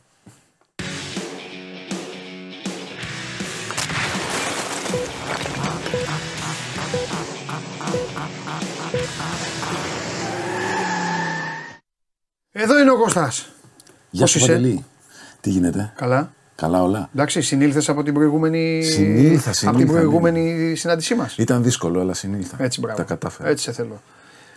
Τι έχουμε, τι, τι, τι έχεις φέρει? Ε, δε, δεν σε κοιτάζω γιατί προσπαθώ να σημειώσω τα πέντε αυτοκίνητα. Ναι, κατάλαβες, το, για να μην... το, το κατάλαβα. Ναι, γιατί θέλω να είμαι σωστός στη σειρά, γιατί δε, τώρα... Είναι μόνο πέντε τα αυτοκίνητα. Στέλνουν πολλά, αλλά ναι, στέλνουν και ναι. κάποιοι. Κατάλαβες. Space Star λέει ο άλλος. Κατάλαβα, κατάλαβα. Ναι, ωραίο, ενδιαφέρον το Space Star. Τσικουεντσέντο λέει ο άλλος. Θα σε ρωτήσω το Τσικουεντσέντο. Τι να με ρωτήσω. Αυτό. Και προσπαθώ να βρω. Άντε και εσύ με ρώτησες. Προσπαθώ να βρω κάτι που να ξέρεις. Κάποιος να. Ναι, ναι. Για πες. Κοίτα να δεις. Αυτές τις μέρες γίνεται μια έκθεση στο πρώην ΤΑΕΚ Βοντό, στο Παλαιό Φάληρο. Ε, η, η μοναδική μεγάλη έκθεση αυτοκινήτου στην ε, Ελλάδα, ναι. Τα περιλαμβάνει όλα, έχει και μικροκινητικότητα, έχει και ηλεκτρικά. Έλα. Λέγεται Αυτοκίνηση Electromobility δύο χιλιάδες είκοσι τρία. Πού είναι τα χρόνια αυτά που γινόταν ο χαμός στο ΣΕΦ? Θυμάσαι, πηγαίναμε στο ΣΕΦ εκεί, κάναμε τρεις ώρες. Στο ΣΕΦ, στο ελληνικό. Μαζεύονταν όλοι. Ναι, στο ελληνικό, γινόταν, βέβαια. Γινόταν πραγματικά βέβαια. Μεγάλο πανηγύρι. Ναι. Συμμετείχαν οι περισσότερες αντιπροσωπείες, οι περισσότερες μάρκες. Τώρα δεν ισχύει κάτι τέτοιο, αλλά εν πάση περιπτώσει είναι ένα πολύ σημαντικό γεγονός για την αυτοκίνηση. Είναι πολύ σημαντικό και για τους φίλους του αυτοκινήτου. Ναι. Το ότι μπορούν να πάνε σε ένα χώρο και να τα δουν όλα μαζεμένα ή σχεδόν όλα μαζεμένα. Mm-hmm. Έχει πάρα πολλά hot αυτοκίνητα να δει κανείς, ναι. Που είναι και αυτό πολύ σημαντικό. Μη στέλνετε άλλοι παιδιά. Ναι, για πες. Ναι, όχι, είναι πάρα πολλά, αλλά εγώ πήρα πέντε τώρα και τέλος. Οπότε σε όλους δεν τους... Ο Παντελή πάρα πολύ γρήγορα το έκανες, δηλαδή... Στέλνουμε συνέχεια. Συγχαρητήρια. Σιγά. Ναι, όχι. Για πάμε. Θα έχεις να δεις πολλά. Για λέγε. Και... Λοιπόν, και εκεί για πρώτη φορά στην Ελλάδα εμφανίζεται η Tesla π.χ. σε έκθεση που είναι... Είναι σημαντικό okay, για ναι, όσους ναι. ασχολούνται με το αντικείμενο mm. και με την ηλεκτροκίνηση. Ε, η Τέσλα συνειδητά απήχε από τέτοιους είδους εκδηλώσεις. Τώρα λοιπόν μπήκε. Αυτή τη σημασία που έχει, εν πάση περιπτώσει, αυτό μπήκε. Ε, είναι ωραία φάση, έχει πραγματάκια να δει ο κόσμος. Σήμερα στις τέσσερις και μισή εκεί θα εμφανιστεί η κυρία Λέξη Αλφορντ, η οποία οκτώ Σεπτεμβρίου ξεκίνησε να κάνει το γύρο του κόσμου με ένα ηλεκτρικό Ford Explorer. Αυτό το κορίτσι. Ναι, ναι, ναι. Αυτή, oh. αυτή η κοπελίτσα ναι. είναι, είναι είκοσι πέντε χρονών και θέλει να μείνει στην ιστορία. Έχει ως... λυμμένο όλα τα προβλήματα προφανώς. Ε, Κώστα, εδώ είναι μια τι κομπή που τα λέει σκληρά όλα. Τι να λέμε. Το κορίτσι αυτό έχει λυμμένα όλα τα προβλήματα. Ξεκίνησε δηλαδή. Δηλαδή είναι σαν να πω εγώ, φεύγω αύριο, παίρνω το αυτοκίνητο και θα κάνω το γύρο του κόσμου. Ξέρεις πόσο δύσκολα κρατιέμαι για να μην μιλήσω γι' αυτό. Ναι, αλλά ήρθες εδώ. Πολύ δύσκολο. Όχι, ξεκρατήσου. Εδώ είναι η εκπομπή που θα είναι όλοι. Ναι. Ναι. Αυτό. Θα, θα, το, θα το ξεκλειδώσω, Παντελή, θα, και θα πυροβολήσω. Δηλαδή, στο ναι, υπόσχομαι. Δηλαδή, το ξέρω, άμεσο, γι' αυτό είμαι εδώ, ναι. ναι. Αλλά τώρα, εν πάση περιπτώσει, η κοπέλα ναι. είκοσι πέντε χρονών έχει μπει μέσα σε ένα Ford Explorer. Άρα. Σε αυτό το αυτοκίνητο. Ε, και κάνει και γλέντι τώρα. Ναι, εσάς όλους. Ναι, σαν λέει, ναι, βάλε με και φωτογραφία. Ναι, ναι, ναι. Ου, εδώ είμαι στην Νεβάδα Las Vegas. Ναι, ναι, κάτσε εσύ να κάνεις. Αμέ, μπες εσύ στο σώμα σου. Ναι, ναι, έτσι, έτσι. Με τίποτα χορηγούς θα χρειαζόταν μια ε? πάυση. Αυτό είναι, με χορηγό τη Ford πρώτα και, και κύρια θα κάνει Αχόντισε. σε εκατό μέρες θα γυρίσει, θα κάνει κάπου τριάντα χιλιάδες χιλιόμετρα θέλοντας να γυρίσει όλο τον κόσμο. Θέλει να, να κάνει μια μεταφορά του γύρω του κόσμου σε ογδόντα ημέρες του... Φε, με, φε, να γίνει φιλέας Φόγκ. Μπράβο, να ναι, σου πω, ναι. ναι. Λίγο πιο ομορφός, αλλά εν πάση περιπτώσει ναι. φιλέας Φόγκ. Τι θέλω να πω, εντάξει. Ε, θα, κάνει, θα ξεκουράζεται κιόλας, γιατί κάποιες έχει και ωκεανό. Θα πρέπει να μπει σε βαπόρι. Ναι. Πώς θα το κάνει. Θα ξεκουράζεται. Ε, τι έχει, του αστυνόμου Σαΐνη, εμπρός καλά μου φτερά, να πατήσει και να πετάξει. Δεν ξέρω αν θα μετράει ο χρόνος εκεί των εκατό ημερών ή, ή αν θα εξαιρείται από. Σωστό, το εντάξει, μπορεί να είναι υπολογισμένο. Ναι, ναι. αυτό ποιος ξέρει, ποιος ξέρει. Και πόσα χιλιόμετρα θα πηγαίνει έτσι κι αλλιώς, εξαρτάται. Ναι, το Explorer ακόμα άμα δεν έχει. Αν στην Ελλάδα θα παίρνει και τα κόκκινα. Δεν θα έπρεπε σε κάθε χώρα να συμπεριφέρεται όπως εκεί. Δηλαδή να πάει στην Τουρκία ναι. και να πατάει κόρνες και να κάνει. Και να κάνει τέτοια. Ναι, ναι, ναι, ναι. Όλα, οπουδήποτε. Ναι, αυτό, αυτό θα είναι πολύ ωραίο κάθε... και θέμα. Ναι, σε κάθε εκεί. χώρα να προσαρμόζεται στα αυτό, ήθη και ναι. τα έθιμα. Μα θα λιποθυμήσει. Εντάξει. Ναι. Αυτή αν έχετε εδώ, θα λιποθυμήσει. Βέβαια, εντάξει, από το Παρίσι ξεκίνησε. Δηλαδή ναι. δεν ξέρω αν έχει εικόνα τι γίνεται oh, εκεί στα Ελίσσια Παιδεία. Ναι. Στο... Α, ξεκίνησε από Παρίσι. Ξεκίνησε από Παρίσι, βέβαια. Πώς θα πάει τώρα, σε αδειάζω λίγο, αλλά δεν πειράζει. Θα πάει δυτικά ή ανατολικά. Δεν έχω ιδέα. Ήρθε προς τα εδώ. Α, οπότε. Σήμερα, ε, τότε, οπότε σήμερα, πάει, είναι, οπότε πάει ανατολικά. Σήμερα είναι Ελλάδα. Θα κατέβει Αφρική δηλαδή, θα ή, κατέβει... Θα το κάνει, ή θα το κάνει έτσι. Πώς θα, θα πάει. Θα κατέβει Αφρική. Α, και θα πάει Ασία. Ε, προφανώς. Προφανώς θα συνεχίσει από Ασία για να πιάσει μετά τη. Πήγαινα στην επιβάτη. Ναι, ναι. Ε, αν κατάλαβα καλά, έχει και μεγάλο επιτελείο από κοντά της. Ναι, έχει ναι. ακολούθους. Ναι. Ε, όχι ακολούθους στα social που από ναι, αυτούς, παιδί, και από αυτούς έχει. Στη... Ναι, έχει μαζί της ε, ομάδα, εν πάση περιπτώσει. Είναι ένα εγχείρημα ωραίο. Το υποστήριξε η Ford. Καλά έκανε. Τέσσερις και μισή, όποιος θέλει μπορεί να πάει να τη γνωρίσει, να της θέσει ερωτήματα. Αυτό. Θα είναι. Μην στο... ακούτε την εκπομπή και την πέστε της κοπέλας. Ναι, ναι. Άλλο. Τι άλλο, τι άλλο να σου πω. Έχεις φέρει τίποτα. Αν δεν έχεις φέρει δεν πειράζει. Έχω φέρει ε, μετά την ε, κυρία Αλφορντ έχουμε, πώς το λένε. Πες το με δικά σου λόγια. Κοίτα να, εσύ, το σκάλωσα. Σε βοηθήσαμε. Ναι, ναι, ναι. Τι είναι αυτό, Volkswagen. Αυτό είναι. είναι το ες γιου βι των δεκαοκτώ χιλιάδες ευρώ. Έλα. Είναι εμ τζι ζετ ες. Εντάξει κύριε Λιμνέ, εντάξει κύριε Λιμνέ που είσαι, που είναι ο Λιμνέ, εντάξει κύριε Γιάννη. Ήρθε ο Κώστας εδώ και τουλάχιστον φέρνει ένα αυτοκίνητο, κάνει δεκαοκτώ χιλιάδες. Εντάξει και σας έχω πει και σας. Γκρινιάζουμε και εγώ πρώτος, μην περιμένετε να φέρνει αυτοκίνητο με τέσσερα χιλιάδες. Ναι. Ήρθε δεκαοκτώ χιλιάδες ες γιου βι, για πες. Ναι, με βάση το μεγεθός του ναι. και αυτό που βλέπουμε τώρα που είναι ναι. πολύ εντυπωσιακό, ναι. τα δεκαοκτώ χιλιάρικα είναι. Ναι, είναι ένα ποσό, εντάξει. Δεν μπορώ να πω χάρισμα, αλλά εν πάση περιπτώσει είναι όχι, πολύ είναι, καλή τιμή. Βέβαια, βέβαια, είναι, είναι χρήματα που θα έδινε κάποιος σε μεταχειρισμένο συμφωνώ, για να πάρει. Συμφωνώ, εγώ που γκρινιάζω συμφωνώ. Ναι, συμφωνώ, ναι, για να πάρει ένα τέτοιο. Ναι. Αυτό λοιπόν το εμ τζι ζετ ες Έχει τιμή εκκίνησης, όπως είπαμε, τα δεκαοκτώ χιλιάρικα, έχει πολύ ενδιαφέρουσες εκδόσεις. Είχαμε πρόσφατα στα χέρια μας αυτή την έκδοση, ναι, η οποία δεν είναι δεκαοκτώ χιλιάρικα, αλλά αυτό έχει να κάνει με το ότι, ναι, στους δημοσιογράφους δεν δίνουν τη βασική έκδοση, δίνουν, ξέρεις, να δείξουμε ότι έχουμε και από αυτό, εννοείται, στον εξοπλισμό. Εννοείται. Και από το άλλο έχουμε και κάμερα, έχουμε... Πιο πλούσιο, ναι. Ναι, είναι, είναι αρκετά πιο πλούσιο, αλλά... Ξαναλέω, αυτό με δεκαοκτώ χιλιάρικα δεν υπάρχει, συμφωνώ, παρόμοιο στην αγορά. Συμφωνώ. Συμφωνώ. Αυτά λοιπόν από τα... της επικαιρότητας της δικής μου. Λοιπόν, Audi έι τρία. Τι θέλεις να σου πω για το Audi το έι τρία? Εγώ βασικά τίποτα. Οκ, okay, πάμε στο επόμενο. Δεν έχεις να πεις κάτι για το Audi έι τρία. Τι να, τι να πω. Αυτός είναι ο Κώστας ο Μποϊδάνης. Κωστάρα, είσαι θεός. Για, ε, Παντελή, ε, θα ήθελα, ξέρεις, να έχουμε ένα, ναι, πλαίσιο, ρε παιδί μου, με την έννοια ότι τι τον, αφο, τι τον ενδιαφέρει να μάθει. Hyundai άι είκοσι εν είναι καλό. Είναι το καλύτερο σπορ αυτοκίνητο που υπάρχει αυτή τη στιγμή στην αγορά. Λακωνικό. Σε, σε, σε καλύπτω. Ναι, εμένα ναι. Ναι. Λοιπόν, την γνώμη σου για το Γιάρης, αλλά το έστειλε σκέτο. Δεν έστειλε σκέτο Γιάρης. Ε. Ναι, σκέτο Γιάρης. Ε, Γιάρης μην πάρεις. Συγγνώμη στην εταιρεία. Το Γιάρης είναι ε, μια σταθερή αξία. Δηλαδή, ναι, ε, δεν είναι τυχαία ένα από τα τρία δημοφιλέστερα αυτοκίνητα της κατηγορίας. Okay. Είναι ένα φανταστικό αυτοκινητάκι από κάθε άποψη, σε κάθε έκδοση. Mm-hmm. Τώρα ήθιστε να συζητάμε για την υβριδική έκδοση του Γιάρης, mm-hmm, το οποίο το καθιστά και μοναδικό σε αυτή την κατηγορία, γιατί υβριδικό, υβριδικό στην κατηγορία που ανήκει το Γιάρη στη Β δεν υπάρχει. Mm-hmm. Οπότε, εντάξει, είναι πάρα πολύ καλό αυτοκίνητο. Ωραία. Και τώρα σου έχω δύο ερωτήσεις, οι οποίες είναι πιο λίγο πιο. Το ένα είναι... Μ' αρέσει όταν στέλνουν τέτοιες ερωτήσεις, θα το καταλάβεις. Σου, γιατί μάλλον ο άνθρωπος ή το έχει πάρει ή το έχει σταμπάρει. Mm-hmm. Και λέει Suzuki Swift του δύο χιλιάδες οκτώ, ωραίος, χίλια εξακόσια κυβικά, εκατόν είκοσι πέντε άλογα, και δίπλα γράφει ένα έξι χιλιάδες. Δεν λέει τι είναι το έξι χιλιάδες. Χιλιόμετρα. ε, Ευρώ. Φράγκα. Ναι, ναι, ναι, ναι. Και, και λέει για πρώτο αμάξι, ρωτάει. Να το, να το πάρει. Εντάξει, μωρέ, τώρα πρέπει με, για πρώτο αυτοκίνητο να πάρει χίλια εξακόσια, εκατόν είκοσι πέντε άλογα, σκληρό, δίπορτο.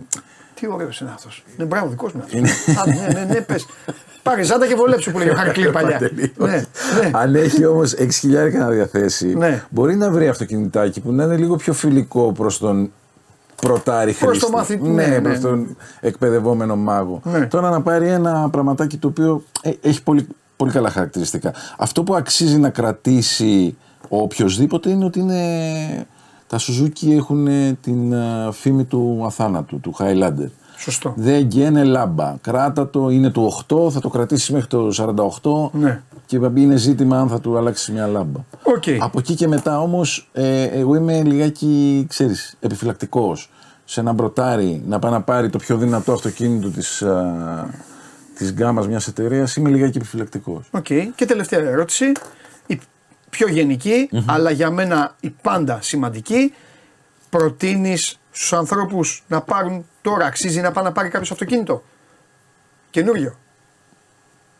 Το ρωτάνε οι άνθρωποι, ξέρεις, με, τις, ξέρεις τι γίνεται. Με, το, με την αναμονή και με όλα αυτά. Ναι, παιδί, με αλλά... τα οικονομικά δεδομένα. Είναι... Δηλαδή, θα στο κάνω εγώ πιο παλαιό. Ναι, θα γίνω εγώ η φωνή τους. Ναι. Θα κρυβίνουν. Αν να κρυβίνουν και έχουν σταμπάρει κανένα μάξι να πάνε το πάρουν και χαλάλι οι μήνες που θα περιμένουν. Δεν θα κρυβίνουν και οι μήνες σε λίγο καιρό από οκτώ δέκα θα γίνουν τέσσερα πέντε.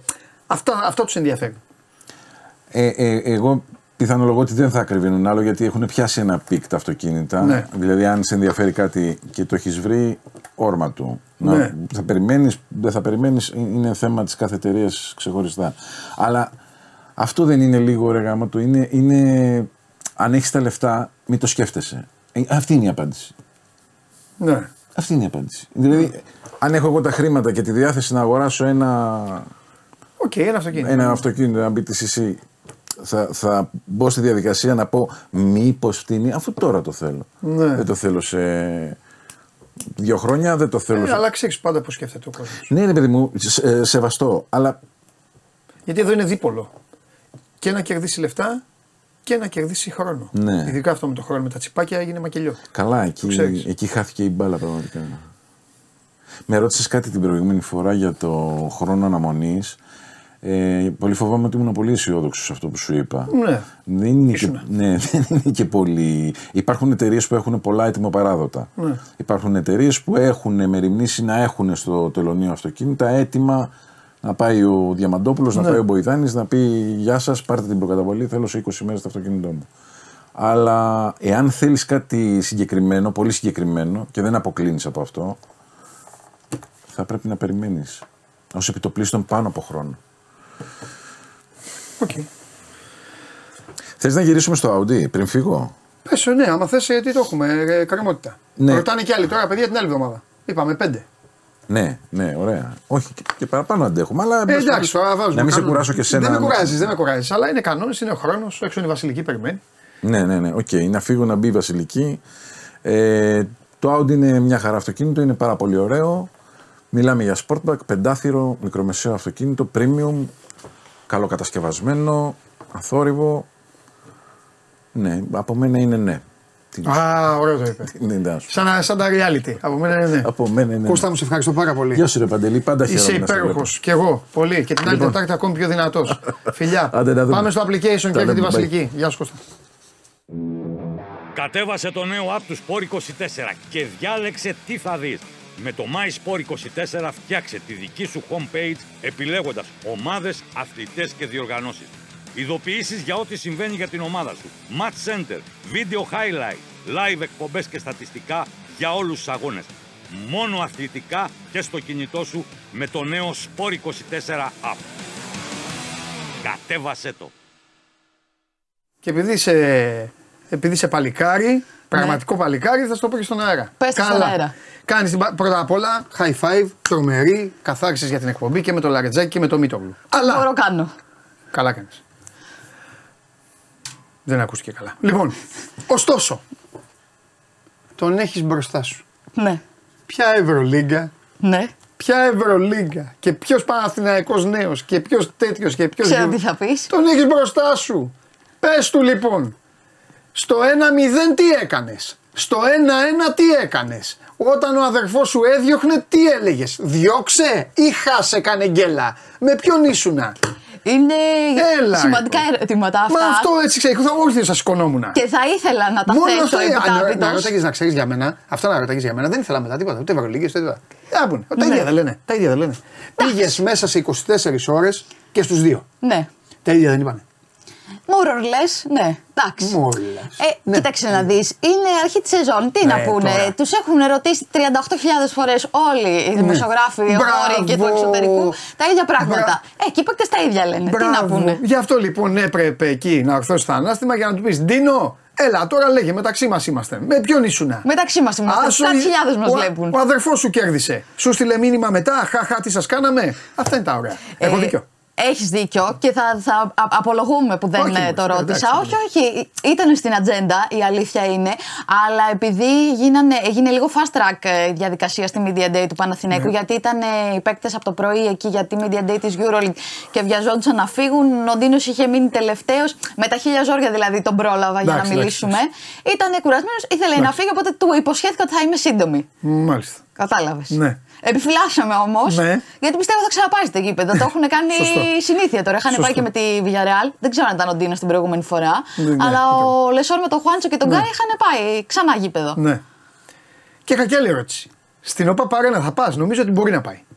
Γιατί Νο... να μην μπορεί να αυτό πάει. Αυτό σου λέω. Ε, γιατί η Ελλάδα είναι χώρα, μην πω τώρα. Νομίζω ότι μπορεί ο να αδερφός του παίζει. Ναι, ναι, ναι. ναι, ναι. Σωστό. Εντάξει, για το Θεό δηλαδή. Σωστό. Και ο αδερφός του παίζει και για να τον μπασκετιάσω κιόλας, συγγνώμη αγκτζίδες, δεν μπορεί κανείς να του πει έλα στην αεκάρα.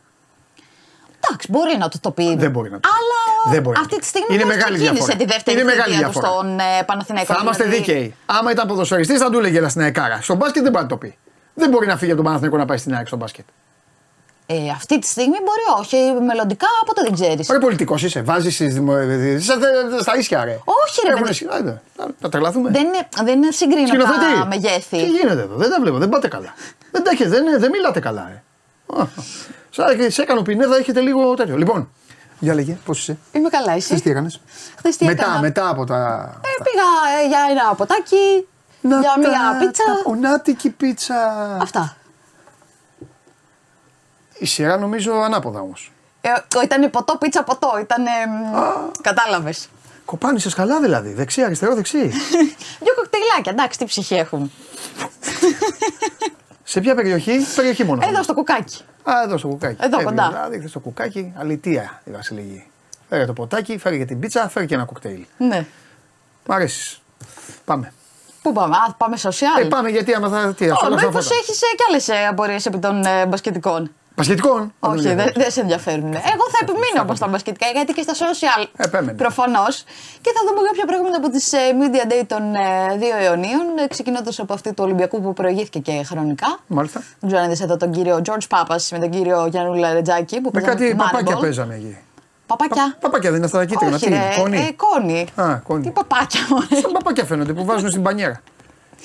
Να σου πω η πατρότητα σε έχει επηρεάσει. Παπάκια από έχω σπίτι. Έλα μωρό, Λαριτζάκης θα κέρδισε εδώ τώρα. Ναι, το θέμα δεν Έμα είναι... βάλα τον Τζορτζ Πάπας στο κακομοίρι. Πρώτα απ' όλα χάνει το σουτ και κάνει σαν ποδοσφαιριστής. Ο άλλος σουτάρει. Το ένα... θέμα είναι... Το κόμπρα ατάκ. Καλά, εντάξει. Τα κόμπρα ατάκ αυτά ο κύριος Λαριτζάκης θα τα δείξει στα επίσημα παιχνίδια. Τώρα εδώ που παίζει, παίζει το, στο Αλούφαν Πάρκ εδώ με τον Τζορτζ Πάπας στην μπασκετούλα που κουνιέται. Αυτά. Λοιπόν. Και πάμε και λίγο και σε πράσινη Media Day. Ναι, γιατί εδώ τι κάναμε. Να δούμε coach Αταμάν ah, που φίλοι. Βλέπει τους παίκτες του να, να κάνουν το χαρακτηριστικό αυτό την είσοδό του στο παρκέ. Τους έβαλε EuroLeague και τους βαθμολογεί. Ποιος το έκανε καλύτερα. Πώς μπαίνει να μπαίνουν δηλαδή. Περίμενε. Έλα, δείξε μου, δείξε μου. Πώς μπαίνει ο Αταμάν στο γήπεδο και σηκώνει τις γροθιές. Βάλανε τους παίκτες να κάνουν τον Αταμάν. Ναι. Παντομήμα. Ναι. Hey. Και ο coach σε βαθμολογεί. Καλώς ήρθατε. Στον Bulldozer βάλε οκτώ. Στον Γκριγκόνης εφτά. Όχι, κακός. Ο Γκραντ είναι αυτός ποιος είναι. Ο Γκραντ είναι. Έξι. Καλή, μπράβο. Αυτά. Καλή γκάι. Έβαλε και κάτι παλαμάκια. Αλλά μου άρεσε. Εννιά. Εδώ ο Κώστας Λούκας. Εφτά. Εφτά. Αυτό είναι ο κόμμα. εφτά γιατί ο Σλούκας γέλαγε. Ναι. Ενώ και ο Αταμάν είναι σοβαρός. Ο Αταμάν είναι με πυγμή. Θα να σας κερδίσω. Βέβαια, βέβαια. Ναι, σωστό. Συμφωνώ με Γκίνα Αταμάν. Δίκαιος. Ο Γκάι ήταν ο τέτοιος. Ναι, δίκαιος και δεν έβαλε δέκα πουθενά. Η Ευρωλίγκα δηλαδή έβαλε, με δύο λόγια η Ευρωλίγκα έβαλε τους παίκτες, ακολουθείς τον προπονητή. Ναι.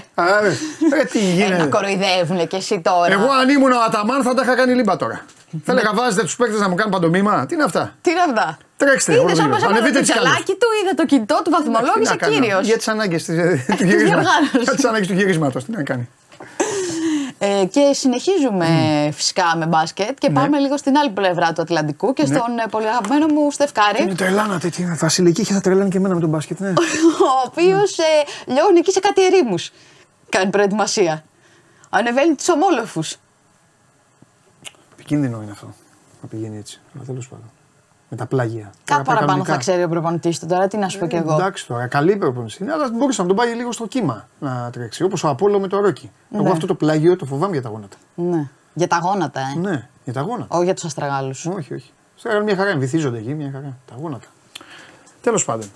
Δεν εγκρίνεις. Μπρα... Όχι, αλλά μπράβο στον Κάρι, μπράβο στον Κάρι που πρώτη φορά επιτέλους ναι. βλέπουμε ένα βίντεο που δεν σουτάρει τρίποτα από σουβλατζίδικο. Ναι.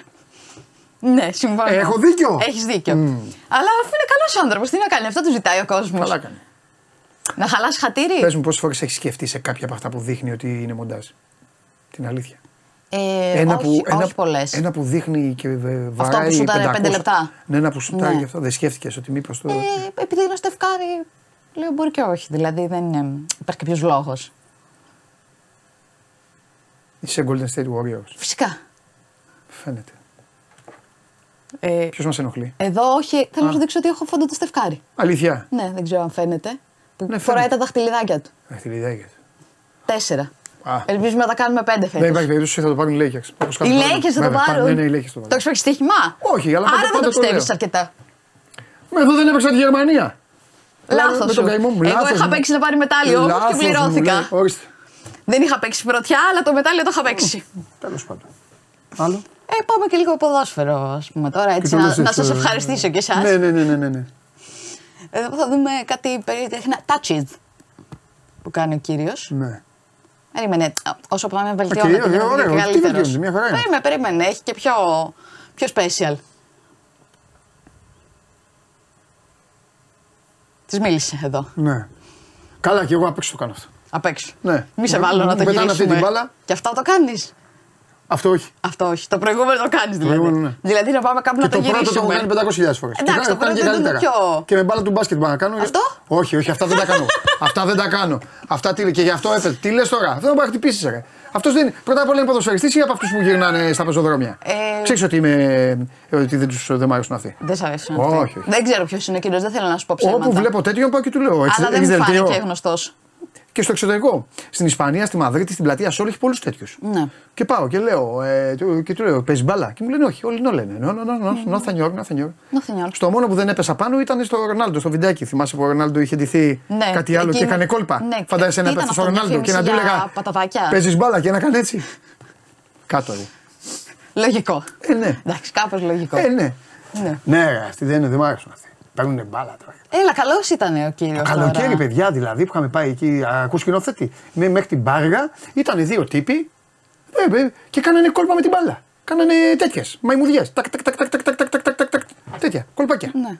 Κατάλαβες. Κολπάκια τέτοια. Τι σε πείραξαν εσένα οι άνθρωποι. Παίζουνε τα τέτοια, κάνανε κολπάκια.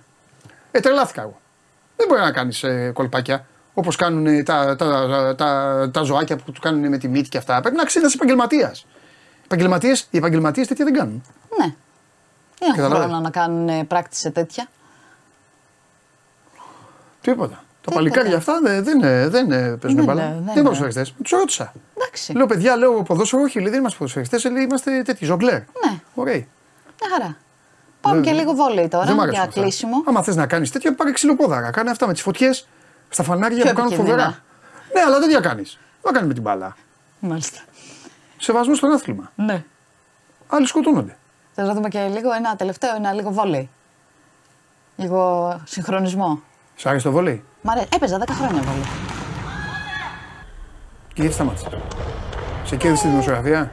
Όχι, όχι. Τα κοκτέιλ και οι πίτσες. Όχι, όχι, ούτε αυτό. Αλλά εντάξει, πλέον δεν υπήρχε χρόνος, δεν υπήρχε και μέλλον. Δηλαδή δεν είχα κανένα ταλέντο να πεις ότι θα παίξω επαγγελματικά. Άρα κάποια στιγμή. Ήρθε το μοίρα τέλος αυτής της ε, καριέρας. Ήσουν λιμπερό. Ναι, τα τελευταία χρόνια. Όχι, σταμάτησα να ψηλώνω. Γιατί είμαι και. Έλα, μια χαρά. Λίγο κοντούλα. Καλά. Φορείς την άλλη φανέλα δηλαδή, το άλλο ναι. Χρώμα. Το πρόλαβες αυτό ή. Ναι, ναι. Έτσι είναι, παιδί μου, πάντα. Τι κάνει? Πάντα. Α. Εδώ και πάρα πολλά χρόνια. Πόσο, πέντε? Τι λες, μωρέ. Πόσο? Εγώ πέντε χρόνια είναι που έχω σταματήσει εγώ το βόλεϊ. Τέλος πάντων, καλά. Έχω και ένα θέμα εγώ με το χρόνο. Ε, δε... Είναι σχετικός. Ε, ναι. Ε, ας αρέσει το βόλεϊ. Ναι. Θα ήθελα να είναι πιο δημοφιλές ε, στην Ελλάδα. Δηλαδή, αν ήταν πιο δημοφιλές στην Ελλάδα, μπορεί να μην με είχε κερδίσει το μπάσκετ ε, τόσο. Να είχα πάει λίγο πιο προς το βόλεϊ. Θα μπερδευόσουν. Τι κοιτάς έτσι? Τι να μπερδευόμουν? Με τους παίκτες. Γιατί? Γιατί κάθε χρόνο πάνε σε άλλη ομάδα. Εντάξει. Αλλά είναι συγκεκριμένη, είναι μικρή αγορά. Οπότε... Εγώ θα την πω την αθλειότητα πάντως. Οχ, για πες. Τι είχα πει σε ένα γυμναστή. Ναι. Αυτός είχε τρέλα με το handball. Ναι.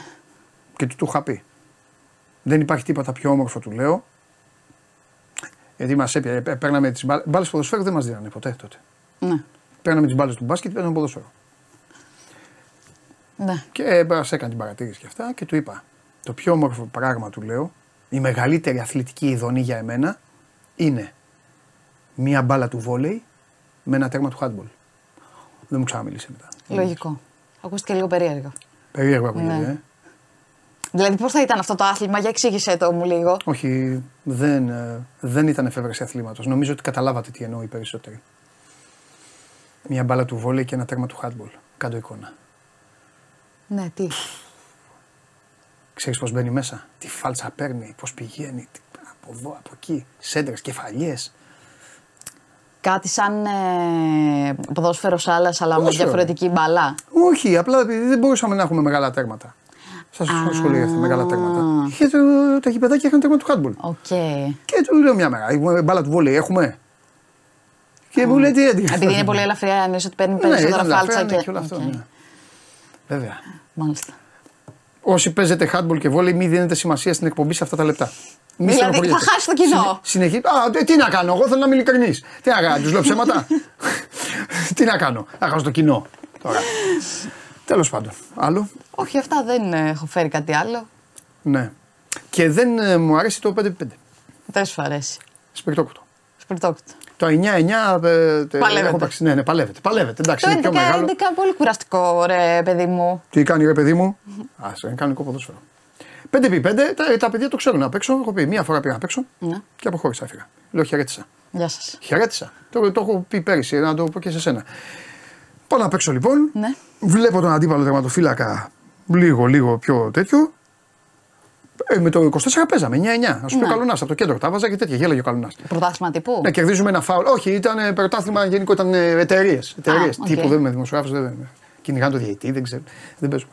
Λοιπόν, και παίρνω ένα φάουλ πίσω από το κέντρο και του κάνω του Καλονά. Πρόσεξε, καλο... τα άκουγε ο τερματοφύλακας. Όλοι ναι. του λέω του Καλονά. Καλονά για σένα! Παπ, πάρ' το! Και κάτσε έτσι ο Καλονάς. Του λέω, στο είπα. Στο πέντε πέντε λοιπόν, ναι. βλέπω τον άλλο λίγο έξω και του λέω του τερματοφύλακα, δώστε μου την μπάλα. Και μου δίνει την μπάλα και σουτάρω, και όπως σουτάρω, η μπάλα πάει στο δίχτυ. Είχε δίχτυ από πάνω. Ναι. Πάει στο δίχτυ και πάει και μπαίνει γκολ. Α. Και λέω γκολ. Και ακούω το διαιτητή και λέει ο διαιτητής, φρουτ. Δεν μετράει. Του λέω, ορίστε. Επειδή βρήκε πάνω. Ναι, γιατί εγώ το βάλα. Τι σημασία έχει αυτό.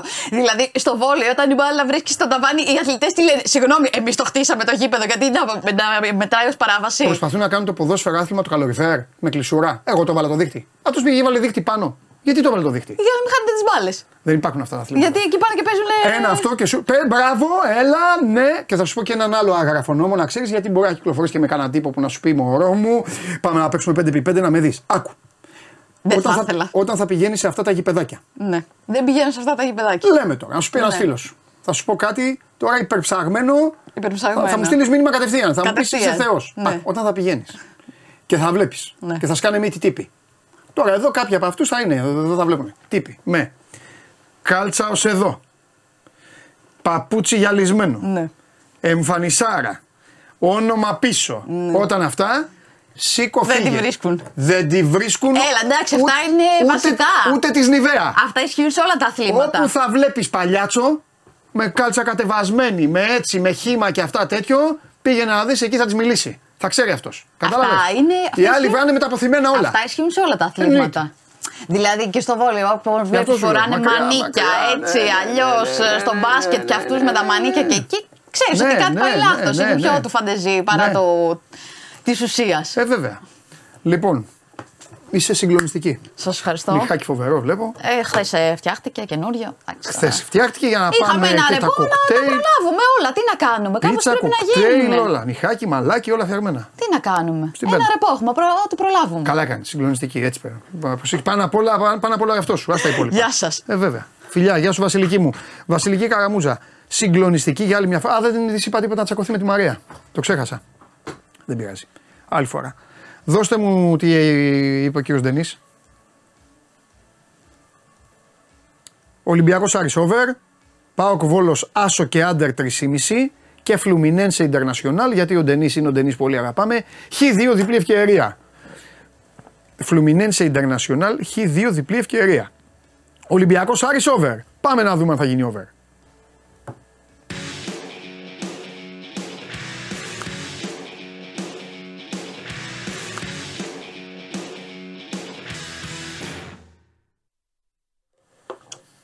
Θα γίνει over. Χαίρετε. Καλησπέρα. Θα γίνει over. Mm. Εγώ επιφυλάσσομαι. Γιατί?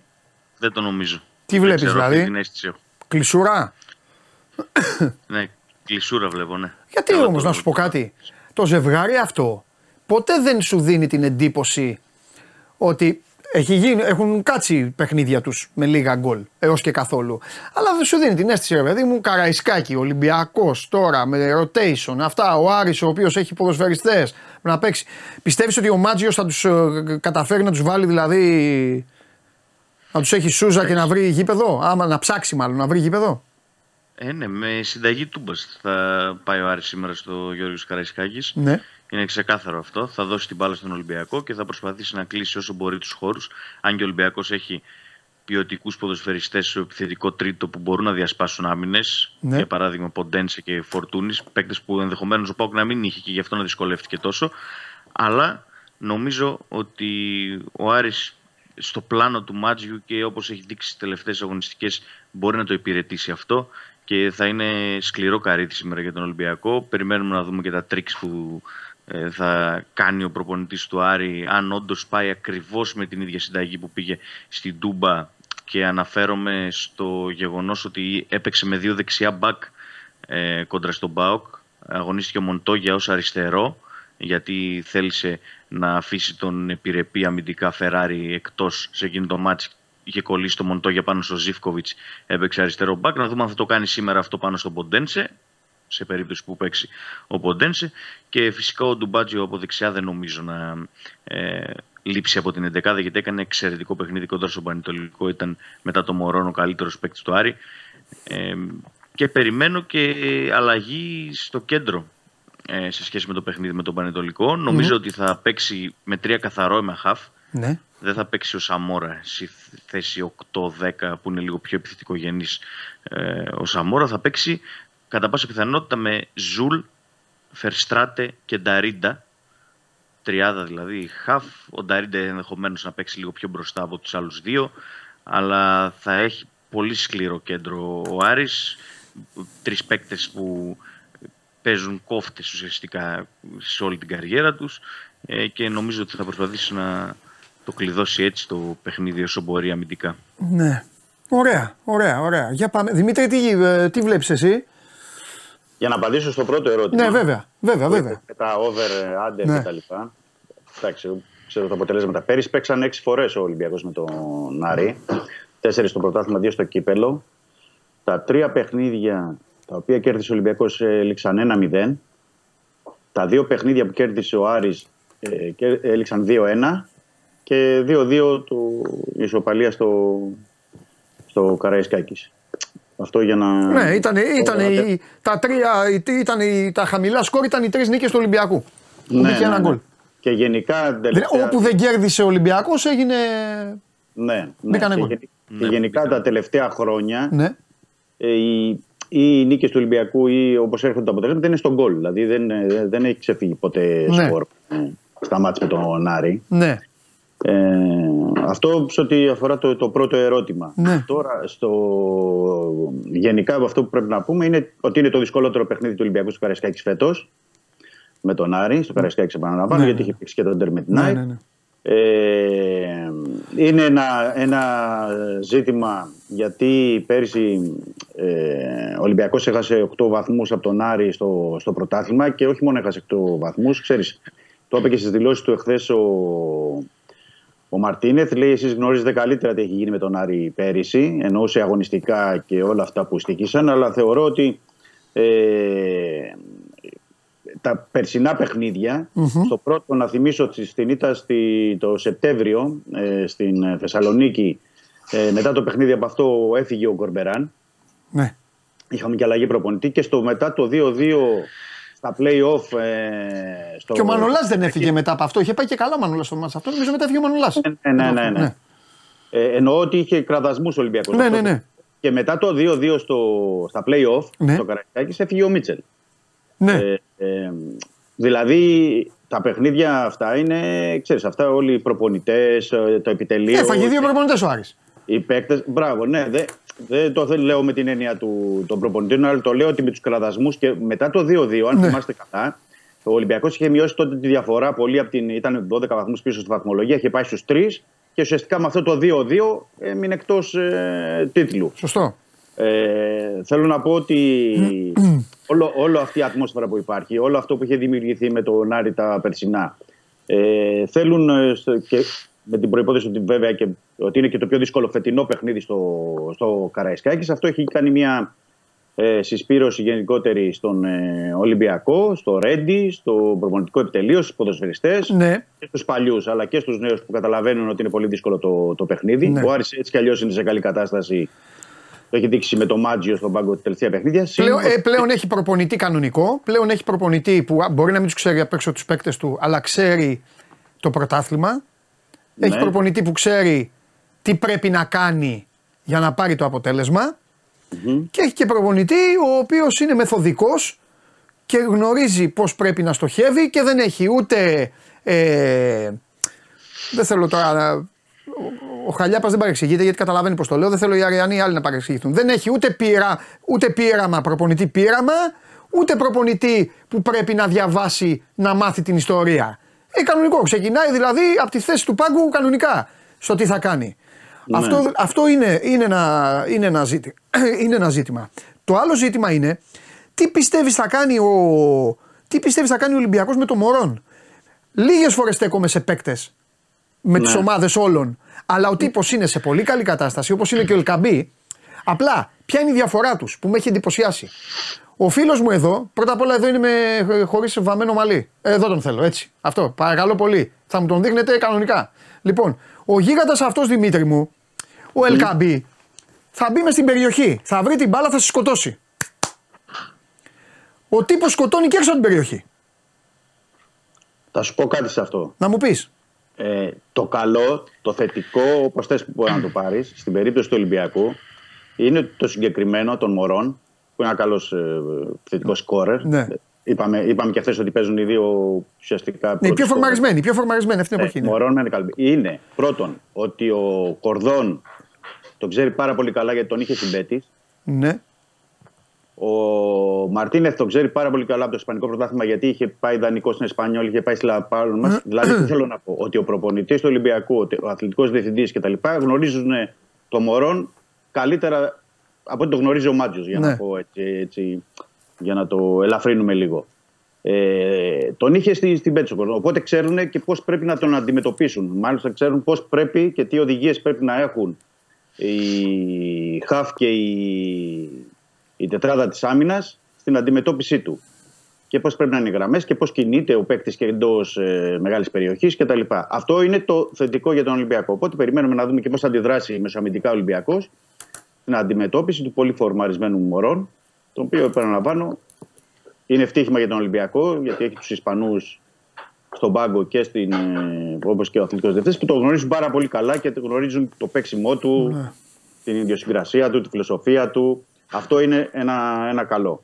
Από εκεί και πέρα στον Ολυμπιακό έχουν δει, έτσι για να επεκτείνω και το παιχνίδι με, το, με τον ΠΑΟΚ, αυτό που τους έκανε πολύ ιδιαίτερη εντύπωση. Να, ο, όχι, εντύπωση όχι εντύπωση, αυτό που στάθηκαν, εκεί που εστίασαν, είναι ότι ο Άρης δέχτηκε ελάχιστες φάσεις από τον ΠΑΟΚ. Δηλαδή θεωρούν στο, στον Ολυμπιακό ότι θα πρέπει να είναι πολύ πιο αποτελεσματικοί, πολύ πιο παραγωγικοί, πολύ πιο να εκμεταλλευτούν. Δηλαδή, γιατί ο Ολυμπιακός κάνει πολλές τελικές.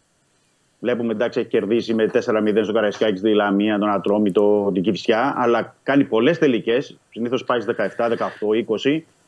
Ε, αλλά με βάση τις ευκαιρίες που δημιουργεί, ε, πρέπει να έχει, πετυχαίνει περισσότερα γκολ. Στην περίπτωση του Άρη, θεωρώ ότι απόψε ότι αυτές δεν θα μπορεί να κάνει δεκαεπτά, δεκαοκτώ τελικές. Δηλαδή δεν γίνεται αυτό συνέχεια.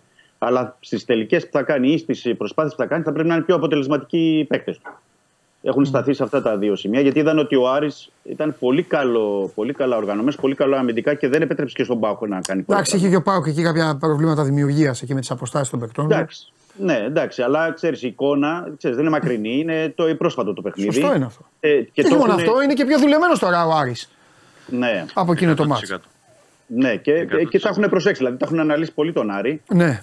Ε, και ο Μαρτίνες δηλαδή, και οι συνεργάτες του. Και είναι πολύ καλό αυτό. Έχουν σήμερα και κάποιο έτσι το πρωί κάναν και ένα χαλάρωμα, κάποιες σημαίνες φάσεις. Ναι.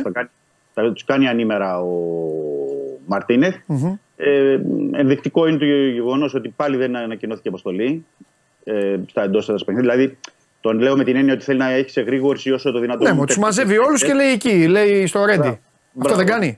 Ναι, ναι, ναι. Και λέει όλοι, ξέρω εγώ, λίγες ώρες πριν το παιχνίδι, mm. η κοσάδα και. Αλλά αυτό δείχνει και ότι ξέρεις, όλοι θέλει να τους έχει μαζί, όλους τους παίκτες. Δεν ανακοινώνει όταν είναι τα εντός έδρας παιχνίδια. Και με τον Άρη έχει ένα λόγο παραπάνω, γιατί mm. περιμένει και την τελευταία στιγμή να δει αν θα έχει και στην κοσάδα τον Έσε. Mm. Γιατί τον Έσε περίμεναν mm. και την ε, προστατευτική μάσκα. Mm. Περίμεναν προστατευτική μάσκα για να δουν αν ε, μπορεί να παίξει.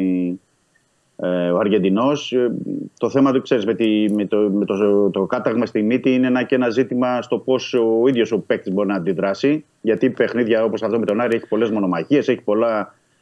Ειδικά παίζεις και σε ένα χώρο στο κέντρο που εκεί πρέπει να, να μαρκάρει, να κάνει τάγκλι, να κάνει διάφορα πράγματα. Οπότε να δούμε σε τι κατάσταση μπορεί να είναι και αν θα τον έχει mm. στην εικοσάδα σήμερα ο Μαρτίνεθ που θα μιλήσει πάλι μαζί του. Εκτιμώ τώρα μέχρι το μεσημέρι. Ναι. Ε... Ωραία, για πάμε λίγο. Ο Δημήτρης είπε: ωραία, ο Πασχαλάκης δεν κουνιέται. Ροντινέι. Θα κουνηθεί δεξιά. Στο κύπελο. Ο, ο γίγαντος yeah. ο Ροντινέι, αυτό έλειπε να κουνηθεί και μετά από εκεί και πέρα. Yeah. Ε, από εκεί και πέρα ε, Ρέτσος, ο ένας στόπερ. Ο δεύτερος ε, Φρέι Ρεϊ Ντόι. Ακόμα δεν μπορώ να είμαι σίγουρος γιατί δεν. Αυτό έδειξε... το διαζευτικό κάποια στιγμή θα πρέπει να φύγει, αλλά τέλος πάντων πάμε. Ναι, ναι. Ε, ο Κίνη έχει ένα προβάδισμα αριστερά έναντι του Ορτέγκα. Ναι. Η Μπόρα Καμαρά, τα δύο χαφ. Ε, Ποντένσε Φορτούνης, ε, Μασούρας και Ελκαμπή. Ε, με τον Μπιέλ να διεκδικεί, να διεκδικεί θέση. Θέση πιανού. Ε, του Ποντένσε πάλι. Στον Ποντένσε ε, θεωρώ ότι θα ξεκινήσει. Εγώ θεωρώ ότι θα ξεκινήσει ο Ποντένσε, αλλά... Ναι. Ε, και έτσι πρέπει. Ποντένσε, ναι. Στον Ποντένσε την περίπτωση ναι. είναι ότι ξέρεις, έπαιξε ενενήντα λεπτό ε, στο τελευταίο παιχνίδι. Είχε παίξει, είναι ένας παίκτης που είχε τέσσερις μήνες να αγωνιστεί και έχει πάρει μα, ε, μαζεμένα παιχνίδια. Ναι. Αλλά θεωρώ... Και έχει και Γιάννενα, ε, καλά, δεν θυμάμαι. Γιάννενα, ναι, ναι, ναι, Γιάννενα. Ε, δύσκολη έξοδο, αλλά επειδή, αυτό δεν ξέρω. Τη διαχείριση που θα κάνει ο, ο Μαρτίνεθ. Θεωρώ ότι θα ξεκινήσει ο Ποντένσε. Και έστω αν τους μοιράσει τον χρόνο από ένα μήχρονο με τον Πιέλ, mm. ανάλογα και το παιχνίδι δηλαδή, πώς θα πάει. Ωραία. Αλλά αυτή τη στιγμή ο Ποντένσε και με την κατάσταση που είναι, γιατί ήταν και ο καλύτερος παίκτης του Ολυμπιακού στο τελευταίο μάτσα, mm. αλλά και γενικά. Ναι. Ε, δε, εντάξει, κανονικά πρέπει να ξεκινήσει. Ωραία. Ε, Δημήτρη, άκου τώρα να δεις τι γίνεται. Ο Άρης θα βρει έναν Ολυμπιακό πολύ διαφορετικό από το περσινό. Θα, θα σου πω τι εννοώ. Αυτό το, το πάω πρώτα σε σένα. Κανονικά θα πάει σε όλες τις ομάδες που θα παίξουν με τον Ολυμπιακό, όσο, όσο ο Ολυμπιακός θα το κάνει αυτό. Έχει τον επιθετικό του που βάζει γκολ. Έχει βάλει τον Μασούρα δεύτερο περιφερειακό επιθετικό. Και έχει τον Ποντένσε με το Φορτούνι να αλλάζουν συνεχώς θέσεις. Να αλλάζουν, να πηγαίνουν πότε δεξιά, πότε αριστερά, πότε από εδώ, πότε εκεί. Στηριζόμενος βέβαια στην καλή λειτουργία των αμυντικών χαφ όταν είναι ο Ες μέσα. Θέλω να μου πεις κατά πόσο αυτή η καινούργια ομάδα του Άρη μπορεί να πάθει μεγάλη ζημιά από αυτό, ενώ από τις συνεχείς μετατοπίσεις. Γιατί, γιατί έφερε ένα παράδειγμα ο Δημήτρης τον ΠΑΟΚ, το οποίο είναι άστοχο, όχι το παράδειγμα του Δημήτρη είναι άστοχο, είναι, είναι, είναι τελείως διαφορετική η λειτουργία. Δηλαδή, ο στρατηγός προσπαθεί να έχει ένα δεκάρι όταν είναι καλά το δεκάρι και είναι ο Κωνσταντέλιας, η ομάδα έχει όθηση. Αν είναι ο Τάισον πάει ο Κωνσταντέλιας αριστερά, ο Ζίβκοβιτς, ο, ε, ο Ντεσπότοφ όταν παίζει και όλα αυτά. Ξέρεις δηλαδή ο ΠΑΟΚ τι θα σου κάνει, πώς ναι, θα σου ναι. το κάνει. Καταλαβαίνω πώς το θέτεις. Ναι, ο Ολυμπιακός μέχρι τώρα χτυπάει τον αντίπαλό του και γι' αυτό βάζει πολλά γκολ. Γιατί τον Ολυμπιακό ακόμα δεν τον έχουν ανακαλύψει και θα δούμε πώς θα τον διαβάσουν με μια συνεχή κίνηση και σε μια συνεχή ανακατοσούρα.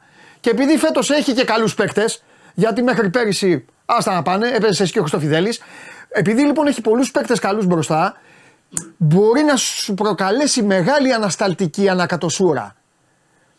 Ναι. Ο Άρης έχει το ευτύχημα φέτος, ναι. αν και πήρε τόσους πολλούς ποδοσφαιριστές, ναι. ε, έχει το ευτύχημα να έχει σχεδόν τους ίδιους αμυντικούς και να έχει στυλοβάτη τον Ταρίντα στα χαφ. Τι θέλω να πω. Ναι. Ότι το, το δίδυμο Φαμπιάνο Μπράμπετς, ο, ο Ντουμπάτζο δεξιά, που ήταν και πέρυσι οι παίκτες, που είναι και οι τρεις πάρα πολύ καλοί ποδοσφαιριστές. Ο Μοντόγια που ήρθε φέτος, αλλά δεν είναι παιδάκι, δεν είναι ε, παίκτης χωρίς ποιότητα. Είναι καλός παίκτης. Νομίζω ότι το πρόβλημα του Άρη είναι στο επιθετικό τρίτο και περισσότερο στα extreme. Δηλαδή δεν νομίζω ότι έχει τόσο μεγάλο πρόβλημα πίσω. Ναι. Ε, μπορεί να διαχειριστεί τέτοιες καταστάσεις. Αυτή είναι η αίσθηση okay. ε, που έχω και η εμπειρία που έχουν οι ποδοσφαιριστές του Άρη όσον αφορά τους αμυντικούς και τους ε, ε, χαφ μπορούν να τον βγάλουν από αυτές τις δύσκολες θέσεις. Mm-hmm. Αυτή είναι η εκτίμησή μου, γιατί ο Φερστράτε ήρθε, έχει παίξει δύο παιχνίδια ήδη βασικός mm-hmm. με, το, με λίγες προπονήσεις και έδειξε ότι και αυτός είναι καλός ποδοσφαιριστής. Αν δεν έβγαινε ο Φερστράτε, που θα είναι το βασικό εξάρι, τότε θα σου έλεγα, θα σου έλεγα άλλα. Θα σου έλεγα ότι μπορεί ο Άρης να έχει σοβαρό θέμα ε, στον άξονα, μπορεί ο Φορτούνης ή ο Ποντένσε να τον τρυπούσε, να τον τρυπούσε εύκολα. Αλλά νομίζω ότι ε, εφόσον ο Φερστράτε είναι καλά και ο Νταρίντα ε, είναι σε καλό επίπεδο, έχει ο Άρης αξιώσεις να αναχαιτήσει αρκετές φορές την επίθεση και την πίεση του Ολυμπιακού. Ε, νομίζω ότι είναι το δυνατό του όπλο η αμυντική του λειτουργία του Άρη. Εντάξει, το έχει δείξει και ο Άκης Μάτζιος και στην προηγούμενη θητεία του Σονάρη, ότι εκεί είχε στηριχθεί στο ίδιο δίδυμο στόπερ ε, και σε μια διάδα στα χαφ Σάσα Τζέγκο που έκοβαν ό,τι περνούσε. Έτσι τον είχε δυσκολέψει και τον Ολυμπιακό και στα προηγούμενα παιχνίδια στο Καραϊσκάκης. Νομίζω ότι έτσι θα τον δυσκολέψει και σήμερα, γιατί έχει τους ίδιους παίκτες ε, στόπερ και η Διάδα Νταρίντα Φερστράτε στα χάφη είναι δύο εισάξιοι, αν όχι καλύτεροι, του, της Διάδας Σατζέγκο. Οπότε νομίζω ότι ο Άρης σε αυτό το κομμάτι θα τα πάει καλά. Το θέμα είναι ότι στο τελευταίο κομμάτι του γηπέδου είναι ο Μωρόν και τίποτα άλλο μέχρι στιγμής. Οι εξτρέμοι έχουν δώσει ελάχιστα πράγματα, με εξαίρεση τον Κάρλσον, ο οποίος έχει δώσει κάποια πράγματα. Οπότε ο Άρης νομίζω ότι περισσότερο θα είναι ακίνδυνος μπροστά και θα ε, ζήσει και θα πεθάνει με τις εμπνεύσεις και την ποιότητα του Μωρόν, και αν θα μπορέσει να κάνει ε, δύσκολη τη ζωή του Ρέτσου ή του Ντόι ή όποιον θα έχει πάνω του, γενικότερα τις άμυνες του Ολυμπιακού. Αλλά νομίζω ότι πίσω ο Άρης ε, θα σταθεί καλά. Οκ. Mm-hmm. Okay. Ε, Δημήτρη, τι θα, ε, πώς πιστεύεις ότι θα το διαχειριστεί ο Ολυμπιακός? Θα πάει να πιέσει πάλι ψηλά, θα πάει να... Ναι, ναι, θα πιέσει ψηλά και θα, ε, στόχος είναι να μπει, γιατί με εξαίρεση το παιχνίδι με την Κηφισιά, που το πρώτο τέταρτο δέχτηκε πολλές αντιπιθέσεις, ναι, υπήρχε πρόβλημα. Ε, σε όλα τα άλλα παιχνίδια μπήκε δυνατά ο Ολυμπιακός και βρήκε και νωρίς γκολ. Ναι. Θεωρώ το ίδιο ότι θέλει να κάνει. Να μπει δυνατά, να πιέσει ψηλά, να κλέψει μπάλες, να πετύχει γρήγορα γκολ, ώστε να μπορεί να το διαχειριστεί και να, με κάποιο τρόπο να, να αφήσει. Γιατί θα, θα επιδιώξει να έχει την κατοχή ο Ολυμπιακός στην αρχή, αλλά αν βρει τον γκολ θα, θα αναγκάσει και τον Άρη να βγει πιο ψηλά στο γήπεδο. Mm-hmm. Ε, αυτό θέλει να επιδιώξει, αυτό θα, θα κάνει. Δεν ξέρω πώς θα, αν θα του βγει ή δεν θα του βγει, αλλά χρειάζεται, είναι ένα παιχνίδι που χρειάζεται υπομονή σε όλη τη στη διάρκεια του. Έτσι είναι τα παιχνίδια με, το, με τον Άρη.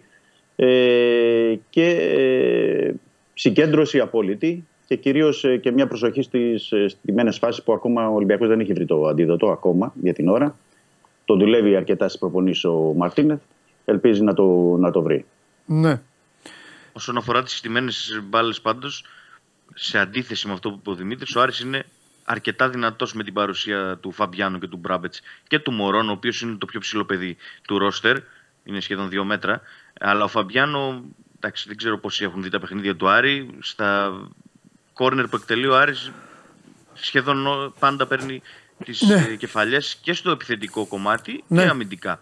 Είναι στοιχείο και ένα μεγάλο, μπράβο, ένα μεγάλο μπράβο, γιατί έχουν υποθεί πολλά για τον Άρη. Ο Χαλιάπας πρώτος από όλους του είχε αλλάξει τα φώτα και του Καρυπίδη και όλων. Αλλά εγώ του δίνω, του δίνω ένα πόντο στο ότι ο Άρης έχει κρατήσει το δίδυμο στα στόπερ του. Εγώ θυμάμαι, πολύ μεγάλη υπόθεση. Θυμάμαι κάνουμε τις εκπομπές κάθε σεζόν εδώ και σας λέω για τον Φαμπιάνο και τον Μπράμπετς. Και συνεχίζει και σήμερα στο Καραϊσκάκη θα κατέβουν πάλι ο Φαμπιάνο και ο Μπράμπετς. Είναι η μοναδική ομάδα που έχει χτίσει ένα ζευγάρι όπως ήταν κάποτε ο Κρέσπο με τον Βαρέλα στον ΠΑΟΚ. Όπως ήταν κάποτε ο Μέλμπερκ με τον Αβραάμ Παπαδόπουλο στον Ολυμπιακό, Δημήτρη. Ο Άρης το έχει κάνει αυτό. Και λέω και αυτό, και μετά σας αφήνω να πείτε από ένα τελευταίο και φεύγουμε. Τρομερός ο Ντουμπάτζο, τρομερός την Κυριακή. Και ο Ολυμπιακός έτσι όπως παίζει, Δημήτρη, θα βρει χώρους αυτός. Ο Ντουμπάτζιο μπορεί να παίξει και εξτρέμ. Εντάξει, το έχουμε ξαναπεί. Ο Άλαν Πάρντι όταν είχε έρθει πέρυσι τον είχε βάλει και σε δύο παιχνίδια εξτρέμ. Ναι. Έχει φοβερή επιθετική ποιότητα. Φοβερή. Ο Άγγλος. Γι' αυτό έπαιζε και σήμερα η Premier League. Εντάξει, φοβερή. Είναι ένα μπακ φοβερή. Που άμα βρει χώρο ε, μπορεί να το σκοτώσει τον ναι. αντίπαλο. Δηλαδή, αν ανέβει πολύ ψηλά η άμυνα του Ολυμπιακού και είναι σε καλή κατάσταση ο ναι. Ντουμπάτζιο, μπορεί να τον πληγώσει επιθετικά. Δηλαδή, περισσότερα περιμένει ο Άρης από τον Ντουμπάτζιο, το δεξί του μπακ, ενδεχομένως παρά από τα εξτρέμ του. Ναι, ναι, ναι, ναι, ναι. Και από αν, το Μοντόγια. Ανεβαίνει, ναι. Και το λέω αυτό γιατί το ξέρει και ο Δημήτρης, όπως παίζει ο Ολυμπιακός με τα, με τα δύο δύο δύο, πάντα στο πλάι υπάρχει εξάλλου. Ε, εκεί δεν έγινε όλη κουβέντα και στη Νέα Φιλαδέλφια, Δημήτρη? Ότι ο Κίνη. Ε... Στην πλευρά του Κίνη που ήταν ο Ρώτα με τον ε... ναι. Ελίασον. Ε, αυτό είναι το θέμα. Πόσο πολύ θα βοηθήσουν οι εξτρέμ του ε, μπακ. Ναι. Σημαίνει περίπτωση δηλαδή το Ροντινέι, τον Κίνη ή τον Ορτέγκα, ποιος θα είναι. Ναι. Ε, γιατί συγκλίνουν ε, προς τα μέσα και ο Φορτούνης και ο Ποντένσε και η, ο Μπιέλ, το ίδιο είναι. Δηλαδή ναι. συγκλίνουν προς τα μέσα, δεν είναι ότι και αλλάζουν συνεχώς θέσεις. Ναι. Ε, πιστεύω ότι θα βρει τις ευκαιρίες ο Ολυμπιακός. Πιστεύω ότι θα το πάει εκεί το, το παιχνίδι που θέλει. Η ισορροπία, επαναλαμβάνω, ένα ζήτημα. Ε, άμυνα, επίθεση, transition στις αντεπιθέσεις ε, που πρέπει να το λύσει. Ε, Και ε, περιμένουν και αρκετό κόσμο, πρέπει να πω απόψε. παρόλο τώρα που δεν ξέρω τώρα με, το, με, την, με τον καιρό και τις προβλέψεις και τι γίνεται, αλλά θεωρώ ότι θα έχει αρκετό κόσμο σήμερα στο... Εντάξει, νομίζω... Χωριανόπουλος είπε ότι εντάξει ήταν ο καιρός. Ναι, έτσι δείχνουν, ναι, μόνο συννεφιά. Οπότε αυτό είναι καλό για να γεμίσει και το γήπεδο και χρειάζεται και αυτή την έξτρα στήριξη που θέλει, που δίνει πάντα ο κόσμος του Ολυμπιακούς στο, στην ομάδα. Και το έχει ζητήσει και ο Μαρτίνεθ και στις δηλώσεις του εχθές και οι ποδοσφαιριστές. Μάλιστα. Ωραία, παιδιά, έγινε. Θα τα πούμε αύριο. Άντε, φιλιά πολλά.